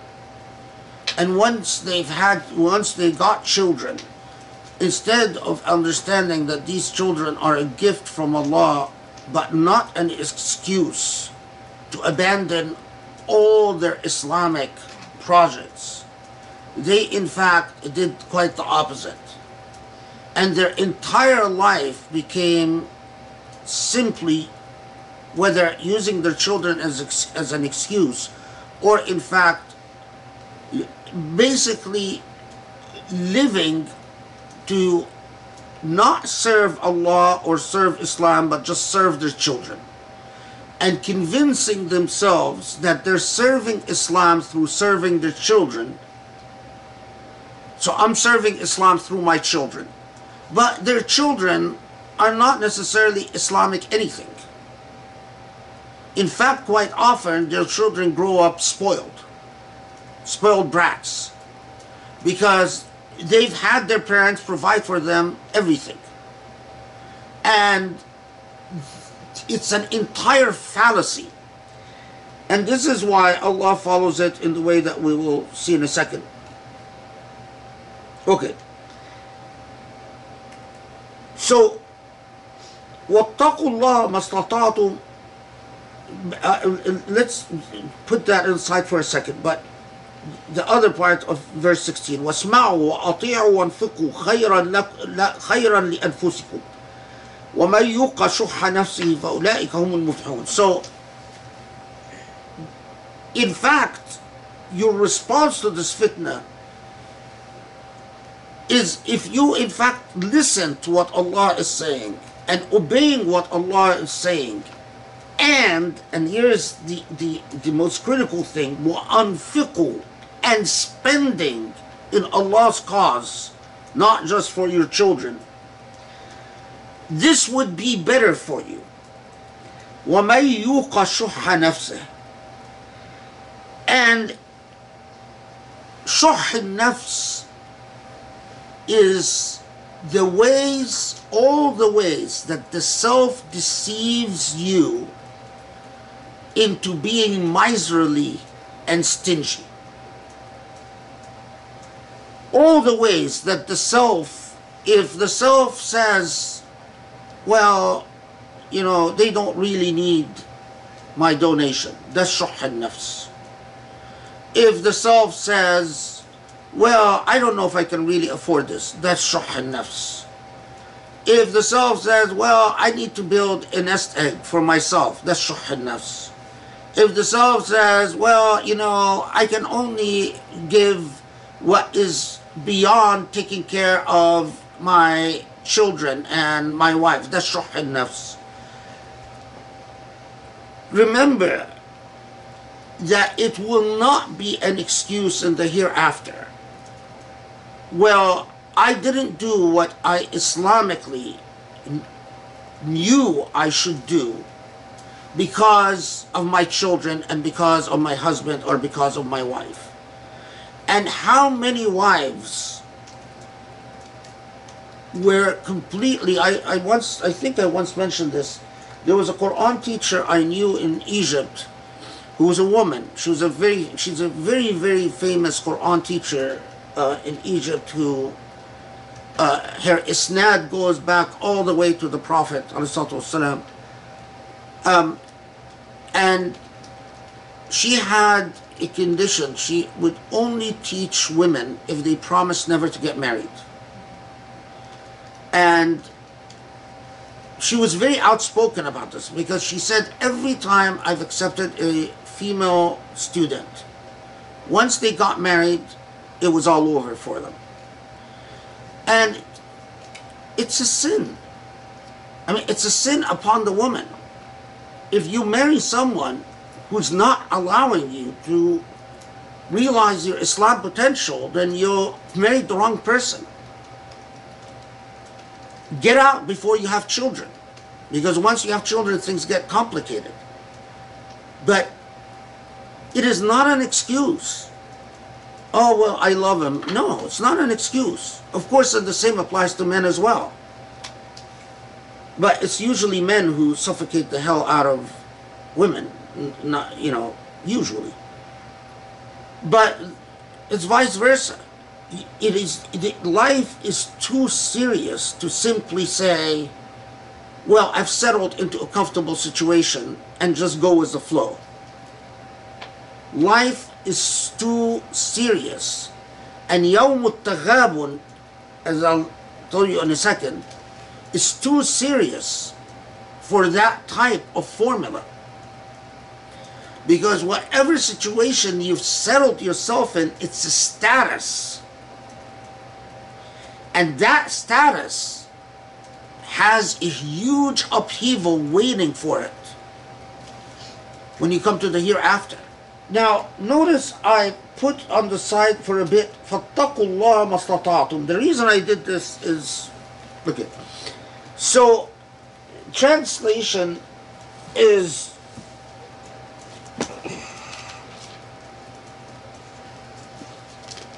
see how. Uh, so reverence God as much as you are able. Okay. In Surah Ali Imran, Allah subhanahu wa ta'ala says, اتقوا الله حق تقاته. Reverence God, revere God, as God is due to be revered. In Surah Al-Taghabun, it says, revere God as much as you can. Muslim theologians at this and said, well, is this contradictory? And some argued that one abrogated the other. Some said that revere God as much as you can, abrogated, revere God as God is due to be revered. And some said, no, it's the second one from Ali Imran that abrogated the Taghabun. But the school that I agree with is the third school that said neither of them abrogates the other. Because when Ali Imran says, revere God as God is due to be revered, to the extent you can. Because proper reverence to God in a perfected way is impossible. My aim must always be to be, be as Ali Umran tells us, to revere God as God is due. But what my actual accomplishment ought to be is to the extent I can, meaning to the best of my ability. Okay. Then إن تقرضوا الله قرضا حسنا يضاعفه لكم ويغفر لكم والله شكور حليم It is as if Allah is borrowing your wealth from you, but only to pay it back many folds in the hereafter. For many commentators, this again was a point of pause because we know that the money that you owe, that you, that is given to you, is not money that is actually yours. You don't own it. Allah entrusts you with this money. So, why does Allah say, I will borrow from you money that is not actually yours? And again, because our ancestors used to take the Quran more seriously than we do, they paused at this and they have discussions about this. But the solution, of course, is not that difficult. Is that it is out of Allah's extreme generosity that although this money is not yours and Allah entrusts you in it, everything you own is not yours. And it is a trust given to you by God, including your body. But it is out of Allah's kindness and generosity and hilm as Allah wallahu shakurun halim. Allah is actually describes Allah's self as grateful and halim. Clement is yeah uh, clement is a good way good word for it. Halim Allah is that teaches you gratitude but teaches you by what Allah need not do because there's no obligation upon Allah. And that is to say I Allah will be thankful to you. Thankful for you to you for doing what is good for you not good for me. And thankful for you that you let me borrow money that is not actually yours that I that you hold in trust for me but that's the nature of your God that's the clemency and the benevo- benevolence of your God. Okay. And then عالم الغيب والشهادة العزيز الحكيم.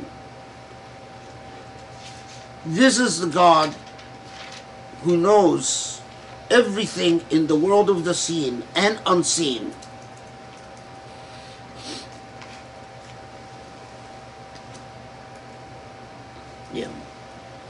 Al Hakim, the most wise, Al Alim, Al Aziz, um, how did he, the mighty, the Al Aziz, the um, mighty, um, noble, beneficent, Aziz is enca- encapsulates all of this. Okay, so let's take a step back now and say what is what does Surah Al-Taghabun does?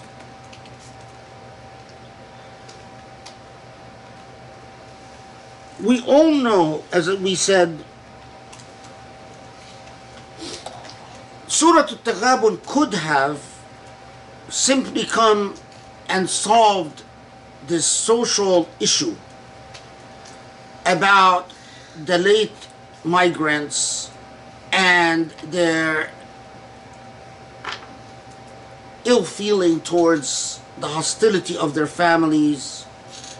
It could have solved all of that by simply saying, forgive them, and moved on. But that would entirely miss the moral point.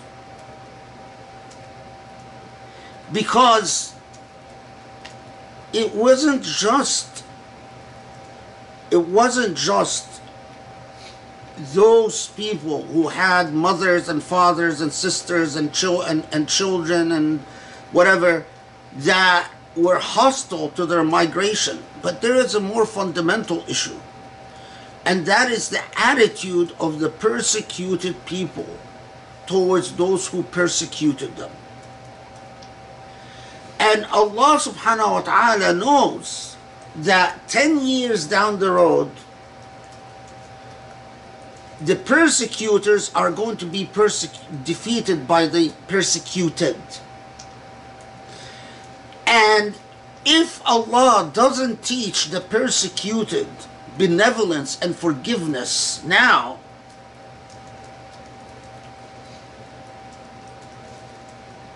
this is not going to be a moral revolution. This is going to be like every other political revolution, full of vengeance and retaliation and vehemence and hate. And when the persecuted defeat the persecutor, there will be bloodshed. But Allah subhanahu wa ta'ala was creating a moral revolution. And it comes and says the following quite simply Understand that the Lord has created a universe that glorifies the Lord. And it was the Lord's choice to create beings that don't glorify the Lord. It was God who gave them the choice. Not you, God. And if they choose not to glorify,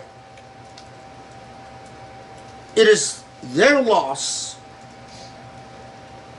But understand their loss is no small thing, of course, because life on earth makes sense only with the light that God gave human beings. It becomes a morally conscientious life, a purposeful life, a life about haqq. Nevertheless, it is to it is Allah who gave the choice. And if they turn away, even when turned away in rebellion against God and the Prophet and you, you're a messenger. Now,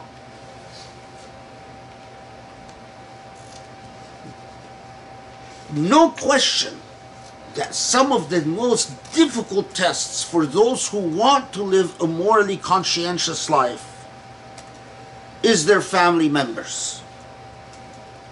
By extension, you could say their friends. By extension, you could say anyone that they have the, you know, the hots for, passionate feelings for. No question that they have the ability to lead many people astray. And it is your responsibility to remain on the, the righteous path. And not to say, my family led me astray. Oh, sorry, God, you know, I forgot everything I committed myself to because of my family. But it remains the morally, the upright, the ethical thing to do. That although you resist, but you don't hate, you forgive. Notice three levels of forgiveness. You forgive, you forgive, you forgive. you don't use the animosity as reason to free yourself of your ethical obligations towards these family members.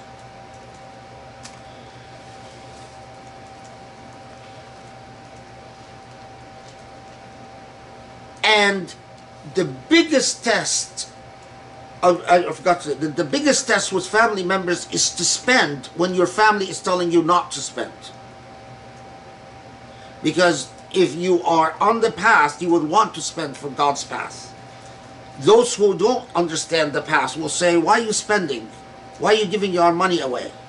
That's one of the biggest tests. But, okay, so, and bear in mind, and this is the, the, the more, is that in the same way, notice the, the sacrifice of the Hijrah was that you could have gone for especially people like Abu Bakr or, or, or the like, or, you know, the, the migrants who, or Hamza, the Prophet's uncle, they might have gone from the top of the social ladder to as migrants, as displaced human beings, as now human beings starting from scratch, like the the migrants, because all the all the ones who were prevented from doing hijrah by their family, their family was telling them, "You're going to take us to the unknown. What is this? You're going to take us to Medina, an, an arid place that suffered from a civil war for a hundred years and with no livelihood. And you you know what are you doing to us?" So they were, well, bear in mind that the day that you have to worry about is the day where you will see people who lived enjoying their social prestige and their class on earth fall all the way to the bottom. And those who sacrificed, who made the right moral choices, will rise all the way to the top. And that is why it's Yawm Taghabun. So the more basic moral lesson of Surah Al-Taghabun is tough moral choices. The toughest moral choices are the ones that you have to do, you have to take when it involves a husband or wife or parents or children. The toughest. But what justifies the toughest moral choices is your understanding of precisely what Yawm Taghabun means. And that's why you make these tough moral calls that might completely turn your family life upside down. Okay, let me make sure I didn't forget anything.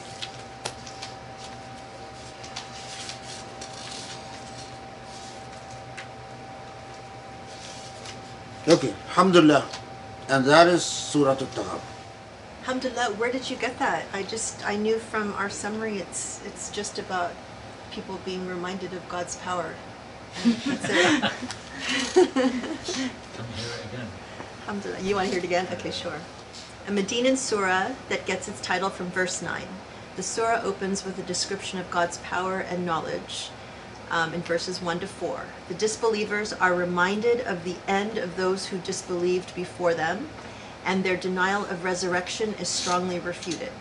The believers are urged to be wary, but forgiving of the enemies they have within their own families, and warned to remain steadfast and to spend in God's cause. That's like cliff notes of cliff notes of cliff notes, right?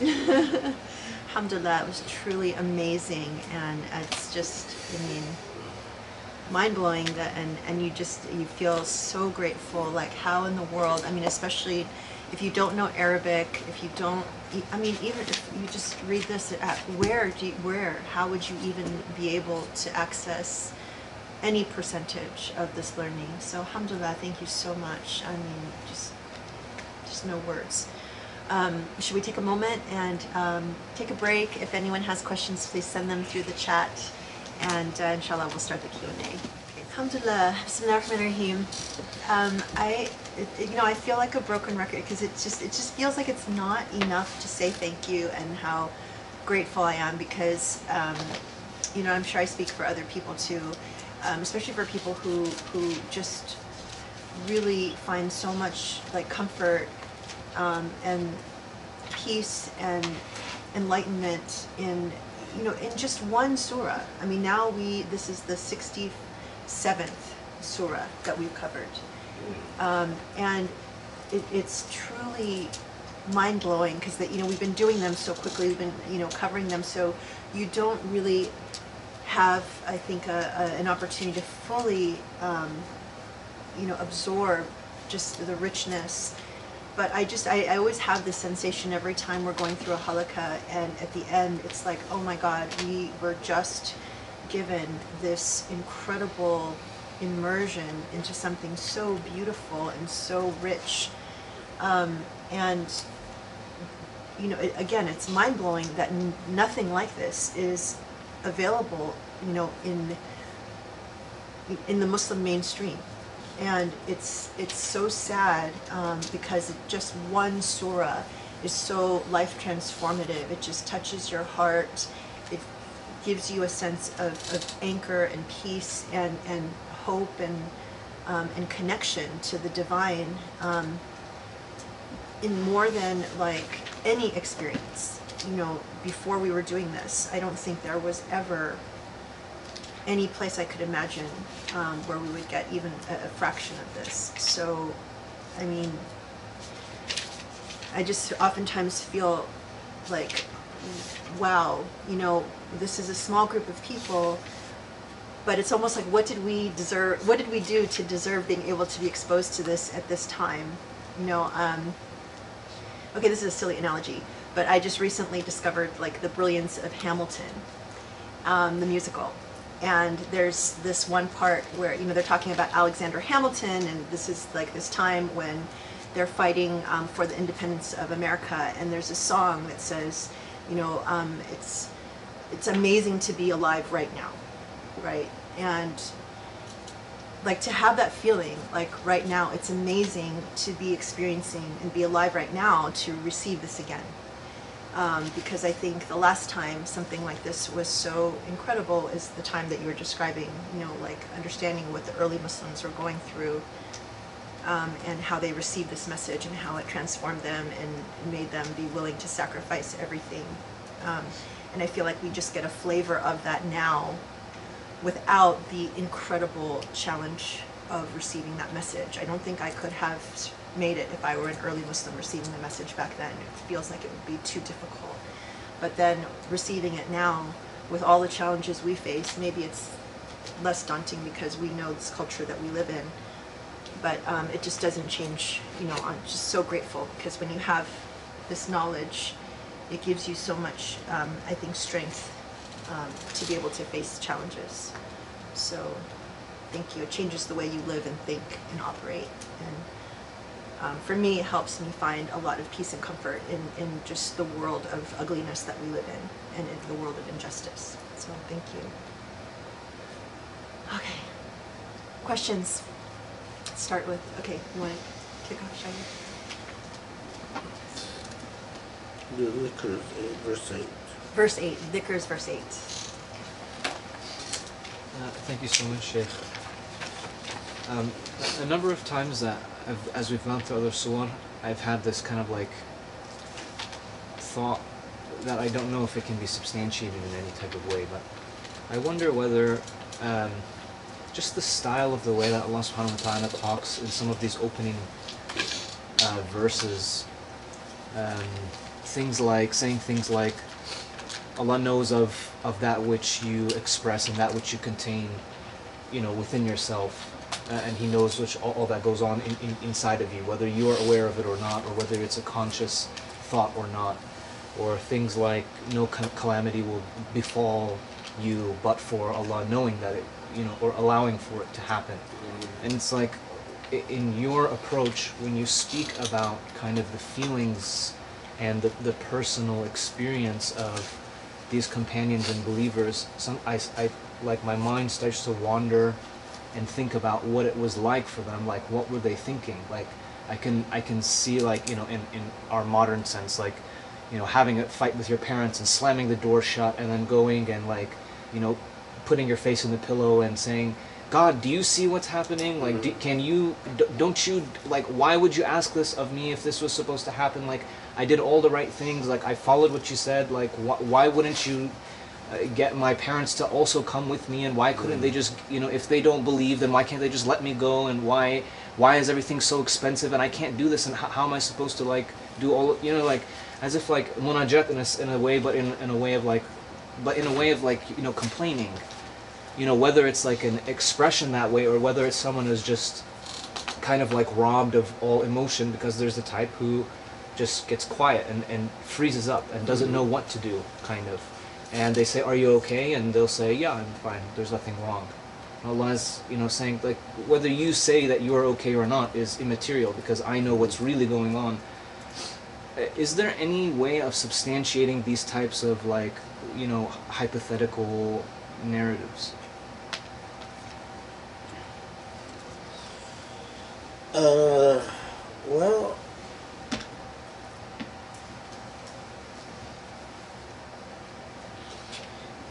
um, yes, but you. That's where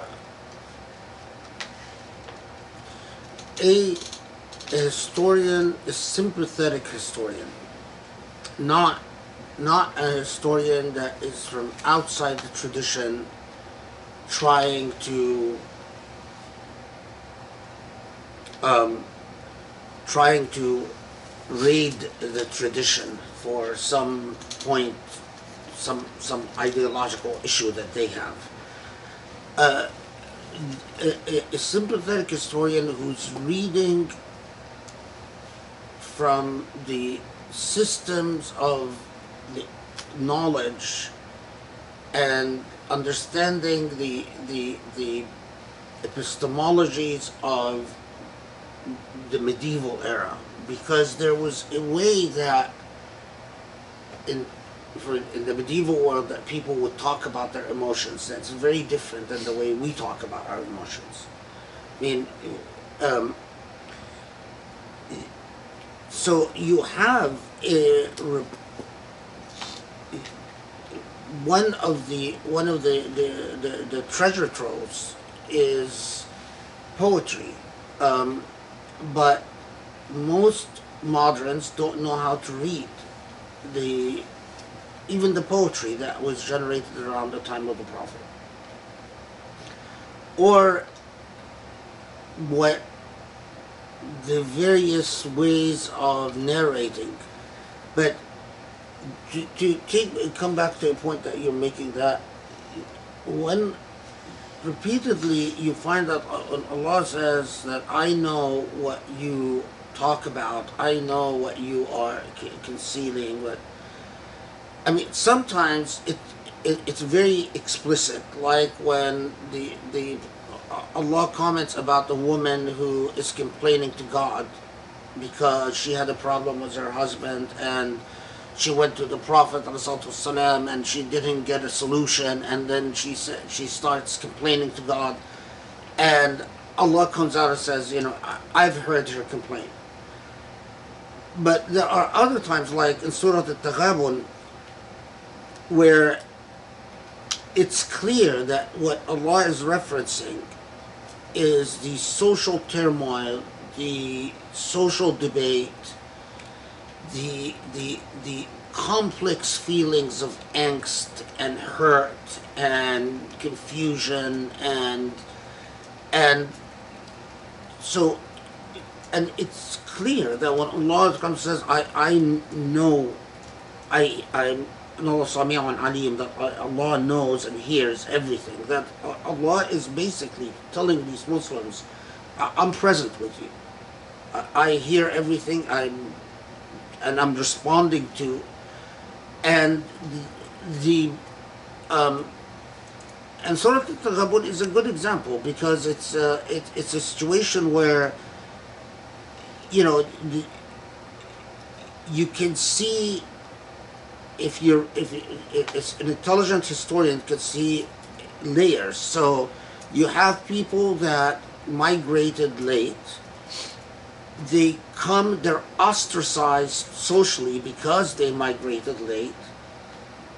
They are feeling angry, but the way it's expressed in medieval narrative is that the medieval narrative will say they arrived late and they discovered that their fellow Meccans who migrated with the Prophet tafaqahu fi din, that they learned much more about religion than they did. That's a typical medieval way of saying they became ostracized. It, it is, it- but it's the way it's expressed is, oh, they realize that other people knew much more than they do. And if you don't know how to read medieval narratives, you miss that point. And then there are other things. So, for instance, there's a report, um, not authentic, obviously, but um, uh, uh, that in which um, the prophet is is reported to have said that every child born has five ayat from Surah Al-Taghabun written on their forehead. It's an it's a it's a fabricated report, but what is the but you pause and you think of narratives like that, hadith like that. What was why? Why were they invented? Why were they fabricated? Well, it's clear that the impact of Surah Al-Taghabun was such that people were, were interacting with it and they thought that this is so important a message that you understand that if you lose sight of thinking about your status in the hereafter and you become about all all about your status on this earth then obviously what your wife or your husband or your children are going to demand is going to become the end all and the beginning all and end all. Is going to be everything. Because after all it's all about you know make me safe here make me happy here make me well uh, but the way they the way they would articulate that is to invent a narrative that says, "Oh, every child born has five verses of Surah Al-Taghabun written on their forehead." Uh, so it is we it, unfortunately because Muslim history has been hijacked by Orientalists. And because we did not write our since since the age of colonialism we have not been the people writing our history. And when we have attempted to write our history we were only uh, cheap counterfeit copies of western scholars. So typically you know you get the scholar from syria from egypt from wherever he goes to the west gets a doctorate in oxford cambridge or whatever and then he comes back and he's just writing in Arabic or in Persian or whatever, but he's copying his Orientalist uh, teachers. And so methodologically, he's no different than someone with a Western mind.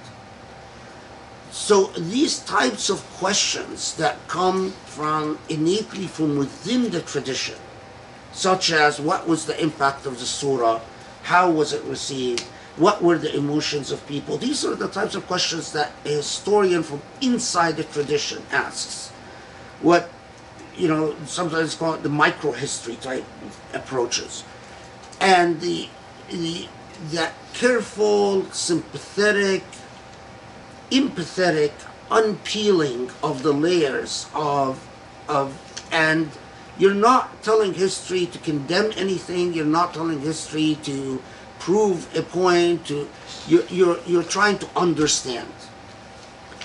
Um, but no you're you're you're right that it is the the way that Allah talked I mean, and and and I and I want um, to emphasize is that it is was that Allah just didn't just talk to the first generation, but Allah was talking to Muslims throughout, because if you understood, if you if you delved into into Allah's narrative, you would start having the same emotions, the same feelings, the same levels of comfort. You, but you know um, and and I think that's what you know when when um, you when you hear of I was just talking to someone recently about how Islam reached India and the number of people who had to get on a ship or get on a camel on a long voyage to go explore the Indian frontier. It it was so the opposite of what the Bedouin culture of Arabia was accustomed to. The Quran is what came and made these people come to that realization. Well, for the sake of Islam, I'm going to go on a journey that takes nine months and be separated from my family and from everything I know. And I don't even know if I'm ever going to come back or I'm ever going to see my family again, but it's worth it. What lit the fire under them? And, you know, Western historians obviously do everything to resist the conclusion that it's the Quran. Muslim historians imitate Western historians, so they come up with stuff that's contradictory and re- and reductive and redundant and just derivative entirely and uh, unimpressive. And that's why you rarely find a work of history written in the Muslim world translated to English or French.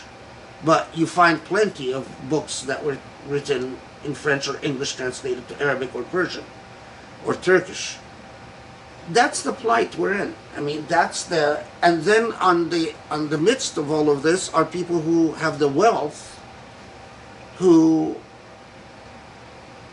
you know, instead of spending in meaningful endeavors to encourage serious scholarship, they waste their money uh, thinking I'm earning a house in Jannah by building a mosque or building, you know, a boutique little Islamic thing um, where there are no standards and no serious methodology or, you know, and so we, that that's the plight we're in.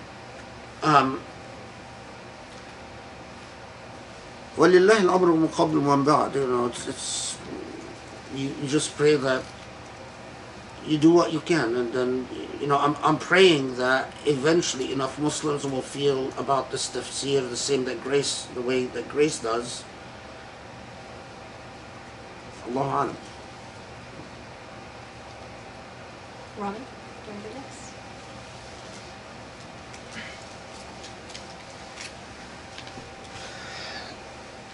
Uh, my question was just that is there a reason why uh, partners and children are mentioned but not parents? Because you know I would imagine parents can sometimes be a more difficult challenge um, than yeah. Um, yeah, that's a good question.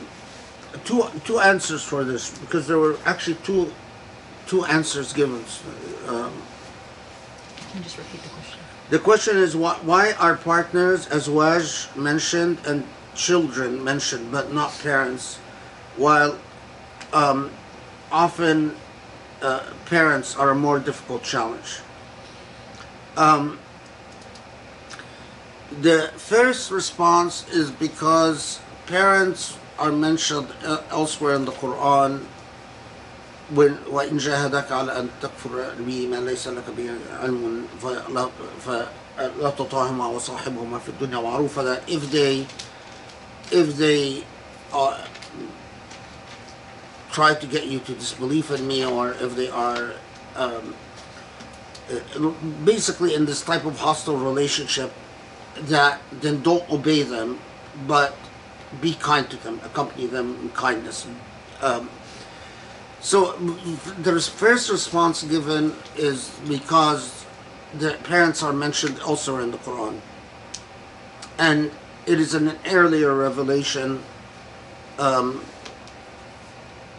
the other response given is that it's an idiomatic response that when you say awlad um, in it's like uh, it, it, it would be translated something something like your progeny not your just your children which would include parents and children um, these are the two main responses that I've read to that question.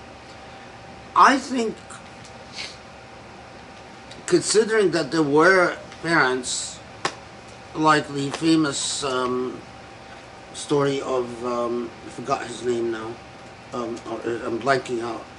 The, the man whose mother told him, I'm not going to bathe, I'm not going to eat. Uh, Musab, yeah. Musab ibn Umayr.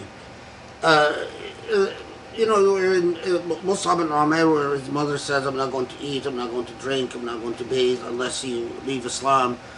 Um, and he tells her, you know, I would not leave this religion even if I saw you die in front of me.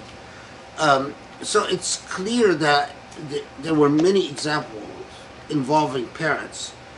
And both perspectives are probably right. I mean, one, the Quran does address it, does address parents, but awlad idiomatically often meant parents and children, the entire relationship. So, Joe? Oh, okay. Anybody else? Um, I actually wanted to ask, um, you, you said that if we were interested, we could raise this in the Q and A, um, which is, um, understanding the relationship between beauty and truth. yeah. The reason I said that is that it is a it, it is a um, um, there is a very interesting discussion that usually starts out with a hypothetical. What about a child who is born um, who's not very attractive physically, like you know, eh, maybe even a deformed child, and the then there's then there's the, a, a discussion about what what when Allah says that Allah created you and beautified your form.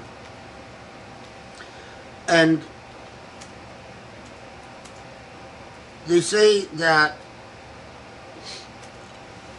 it's like um, beauty in is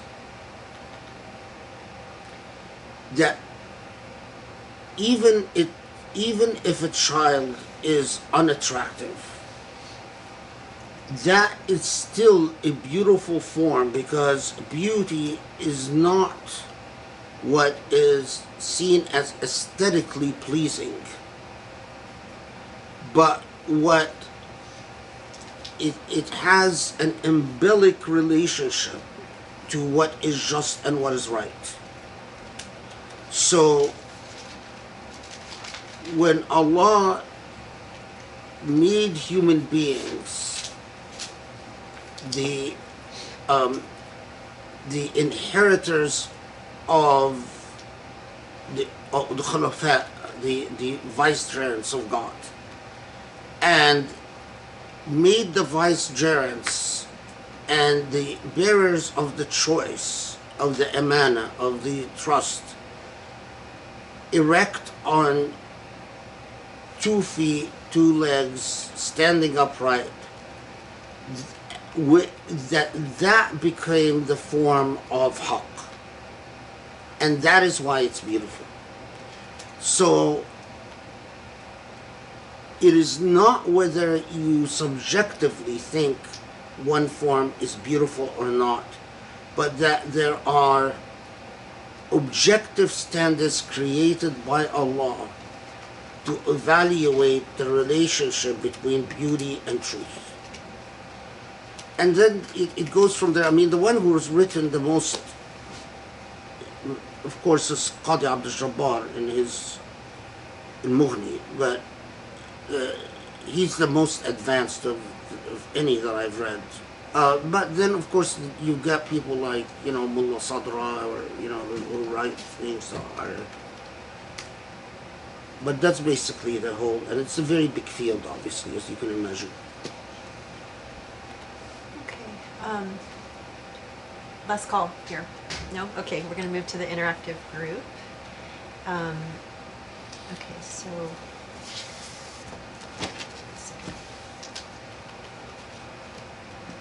So um, I'm just going to read from here. So Omar has a question. Um, can the Sheikh explain the connection between truth and justice? I'm thinking, why would Allah not just describe the creation of the universe as in justice instead of in truth? Is the Quran saying that truth is entirely functional and the only relevant manifestation of truth is through justice? By having to explain truth through justice, it seems that truth is not self evidently a moral good, but needs justice to explain its relevance or value and how or why God created the world. Yeah, that's that's a good question. Um,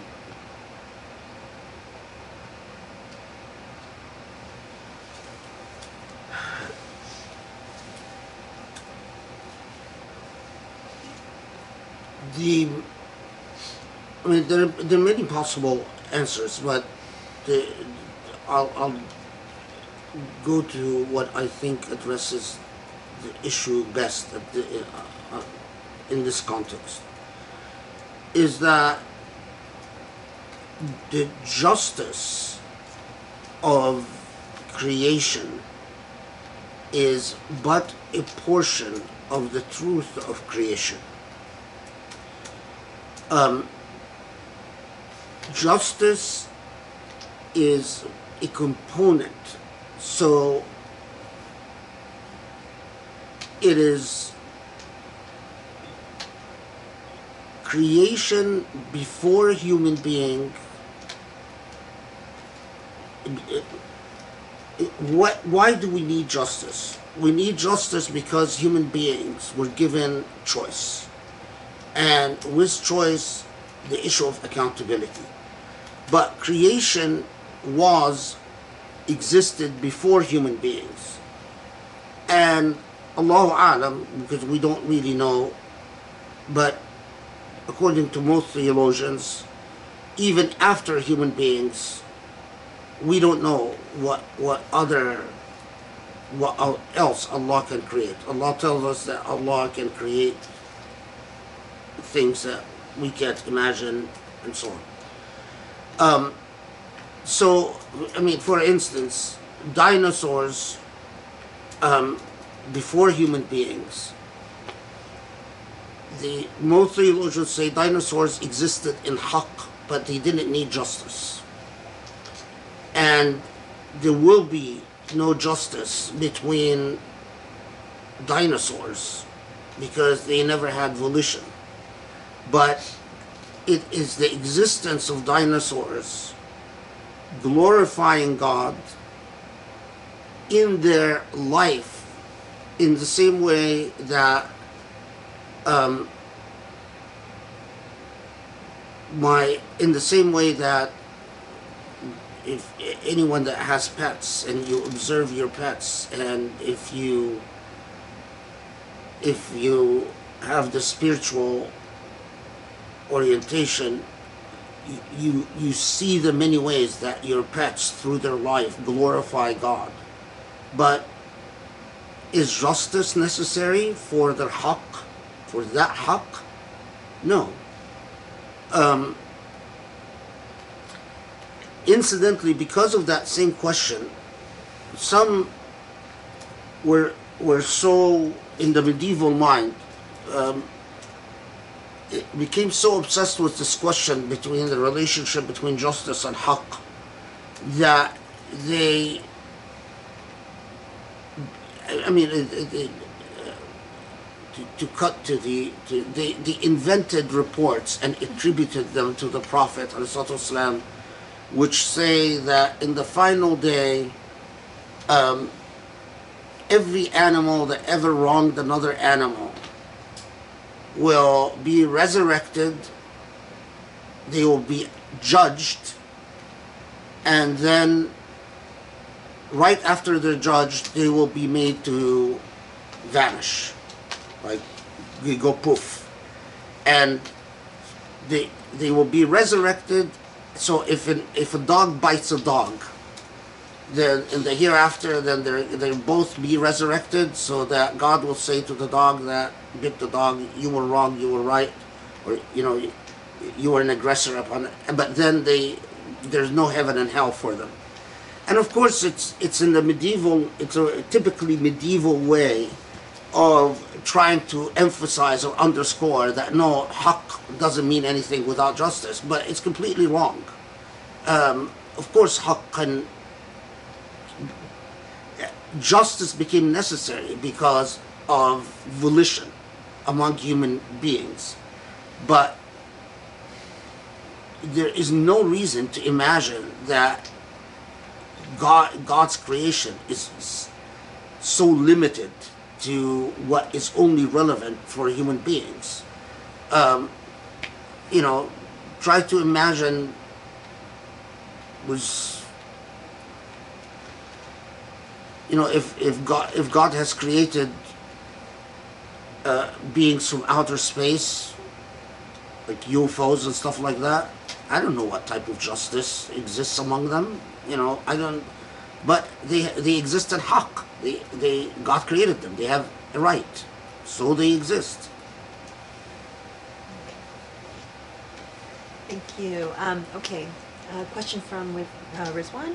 If, if circumstances ari- arise where one must make a tough choice, either to separate from a partner or detach from family, for example, and that tough choice is made emotionally instead of in good faith and ethically, how does one go about reconciling with the way in which they made that decision and its consequences, even if it was the right decision?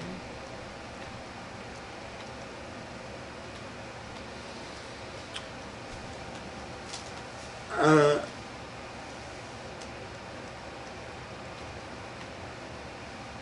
I mean, of course, Surah Al-Taghabun is really talking about Islamic. I- mean, when when especially if a, marriage is a voluntary relationship, um, and it's the only relationship where you you know this whole thing about disowning your children or disowning your parents is very foreign concept. I mean, to Islam, um, and part of Surah Al-Taghabun was was to you know to put a stop to to that type of um, uh, because in in even if you even in cases where of, ex, of really egregious things where you cannot forgive, um, you still can't disown. So it is really the marriage is where you enter into a voluntary relationship as opposed to non-voluntary. Anyway, so the the issue is in this question. I'm not sure where the Islamic choices. You know, was it was the choice between family and and and a spouse is one led to a greater Islamic trajectory than the other? I mean, is it that the family was the problem with the Islam, for the Islamic path, or the marriage was the problem for the Islamic path, or perhaps both of them? Do, do you know what? I- Yeah, um, maybe you can send uh, clarification in the chat, and we can Yeah. we can let's move on to the next question, and then we can come back if, if we get Okay. further clarification. Okay. Um, so this is from Huda. Assalamu alaikum. I'm wondering whether any proposals have been made to address the issue that most of the people who pursue Quranic studies do so because they did not succeed in other fields, and the issue that people who pursue Quranic studies just memorize Quran and Hadith as if that is all there is to knowledge. Have higher educational standards been set for aspiring imams and sheikhs? No. No, this is part of the, the, the biggest problem is that, um, you know, it used to be, it used to be, once upon a time, that um, the social status of a scholar of the Quran was so high that um, that uh, you know everyone would enter into the kutab where they are memorizing portions of the Quran. That wasn't the issue. There were so many hafiz in society that hafiz was yeah a nice thing, but it wasn't uh, anything. But to actually be a scholar of the Quran, like Qurtubi or like Razi or like um, Al-Baghawi or like when you study the, the, the, the, the histories of these scholars of the Quran, you very quickly realize that they occupied the highest esteem and the greatest amount of training. It's not undergraduate level studies, it was graduate but post postgraduate studies. So um, people would write books on fiqh, books on theology, but they wouldn't dare write the tafsir until they have become a very senior scholar. It was like the, the, the and it's only those who have really proven their their, their, their seniority, their uh, that they're very accomplished would if if some minor guy would start commenting on the Quran, there there was enough social awareness. People would laugh them. You know, no one would sit down to listen to them. Uh, it's like, who are you to be commenting on the Quran? That's something reserved for the big scholars, the greatest, most accomplished scholars. But you have to also understand that back pre-colonialism, it, it was not the losers who entered into Islamic studies because Islamic studies all had endowments and had chairs and had many universities, very competitive, and it wasn't acceptable that ju- just someone would, you know, declare, go into some local mosque and say, I give the khutbahs, I lead prayers, so I am a great imam. Um, no, there were academic positions. It, it- people who led prayers, imam in mosques, no one considered them authorities. It was only those who studied at universities and occupied chairs in universities and people like, you know, like Imam Juwaini or uh, Imam al-Ghazali or so on. Um, that completely changed in the, in the modern world part of what the transformation that took place with colonized societies is that um, it's a long story, but basically, it's uh, people that were involved in the empirical, all prestige became associated with empirical sciences. And seminaries, theological schools, Sharia schools, uh, only attracted um, one people from the lowest classes of society. So, in other words, the most the poorest classes, usually from rural areas, and second, uh, usually not the most promising uh, students because the standards of competition within these fields and increasingly Islamic knowledge became rote memorization. The whole idea of before you become a scholar, you had to study mathematics, you had to study astronomy, you had to study philosophy, you had to study medicine, you had to study sort of like a, a pothole of, of all sciences. It became thing something of the past, and it became just um, you memorize a book of grammar, You memorize this, you memorize that, you memorize, and um, and of course, you know that you don't need intelligence to memorize. I mean, there are a lot of people who memorize but can't analyze anything. And these standards, unfortunately, were transmitted even to a worse level in Islam in the West. Um, because in at least in Islam in Muslim countries, you still have um, you know, people who enter into Islamic studies because of commitment and and it's and they're usually you know of strong educational backgrounds, um, but if you look at immigration patterns, um, the people that managed to immigrate with their Islamic Islamness into the West were usually those who didn't immigrate to the West for any Islamic cause. It was usually th- those who immigrate to the West for economic reasons. And Islam was just a a cultural identity. And and of course, with the role of educational institutions in places like Saudi Arabia or Mauritania or even Azhar, unfortunately, after Azhar became Wahhabized or became taken over by Saudi money, uh, in educating even converts in the West, it kept all the standards so suppressed, so substandard. And that's the situation we're in. Um,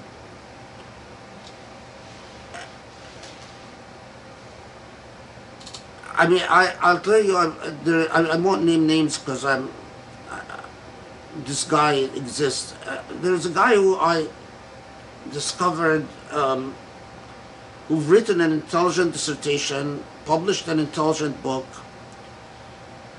and when I when I read what he's written, I thought, wow, this guy is smart. Uh, it, published the book in, in, in a good academic press. And then I saw where this guy works, and he works in in an Islamic institution. So I thought, well, maybe my impression of this Islamic institution is wrong. So I communicated with this guy. And he told me that not a single person where he works can even understand what he's written in his book. And not a single person where he works has even read his dissertation, that he feels extremely lonely, that there isn't a single person that can have a conversation with him about the doctrines or the scholars that he's written about. And of course, as, would be expected, his one big hope is that I help him get a job in an academic secular institution so he can leave the where he works behind. And it, it breaks your heart. It just it broke my heart. You know, it, it's just yeah. That's the reality we live in.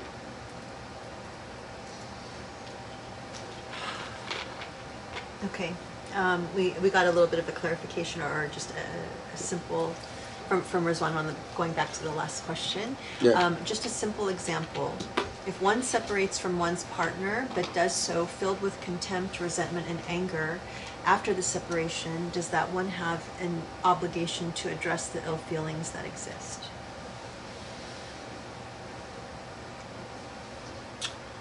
Um, listen, you know, of course the Quran says, وَلَا تَنْسَوُا الْفَضْلَ بَيْنَكُمْ Uh, the, the advice of the Quran is that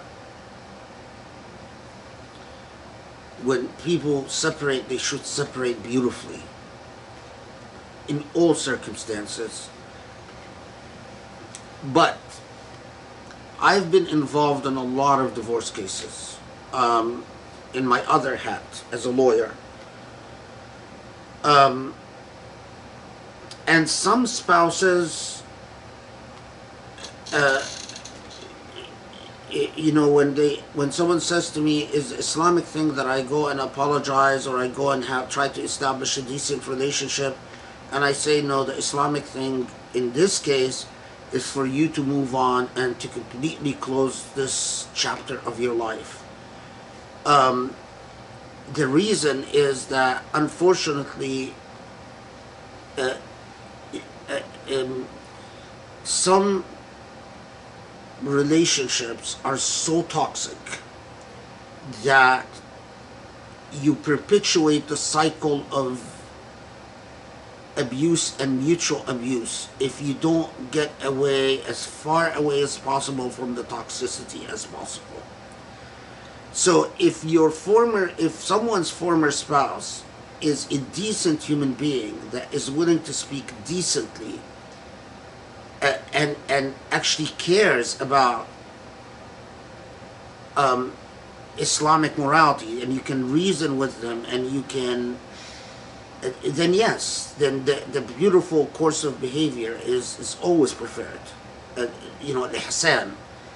But if it's going to open the door for poison um, and abuse and cycles of abuse because I've seen so many of these. You know, I, I've and usually it's the the nicer person who ends up being abused, uh, male or female, and it's usually the nicer person who's starting to have you know starts feeling bad about leaving things badly.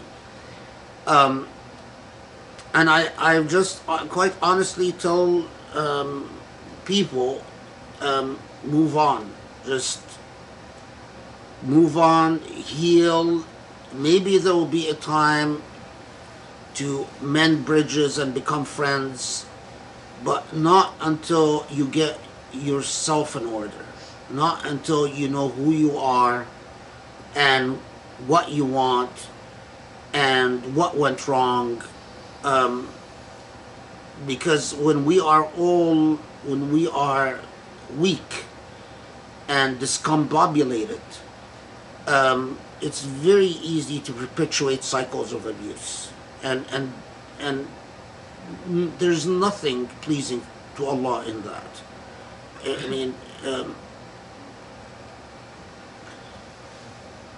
yeah, you know, not knowing anything about anything of the situation you described, that's just my general advice from the what practical life has has taught me.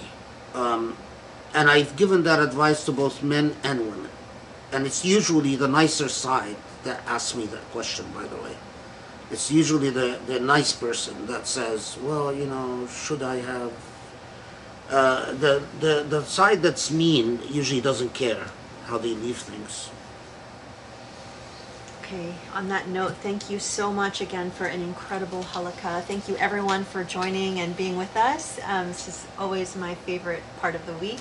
Um, I hope you have a wonderful rest of the weekend, and inshallah, we will see you on um, either Tuesday or Wednesday. We'll, we'll be in, let people know. So- Oh, okay, and last thing, just a reminder, so this surah has not been adopted, so if anyone would like to sponsor the publication of this surah, please do. And there, there are a lot more too that, um, this is such a special project. I, I really, you know, um, I want to thank everyone who has already, you know, who's already a part of this project and encourage people to join because I just, there's nothing but, but blessing with this and, and helping people um, understand, you know, God's God's book, and we're, we're hard at work to um, get get this text, you know, prepared for publication, and um, so we need lots of prayers, love, and support. And I know that inshallah, when this this comes out in book form, um, inshallah, it'll be really special. So anyway, yeah, inshallah, inshallah. So thank you so much, everybody, and um, have a great rest of the weekend, and we'll see you soon, inshallah. Assalamu alaikum. Assalamu alaikum.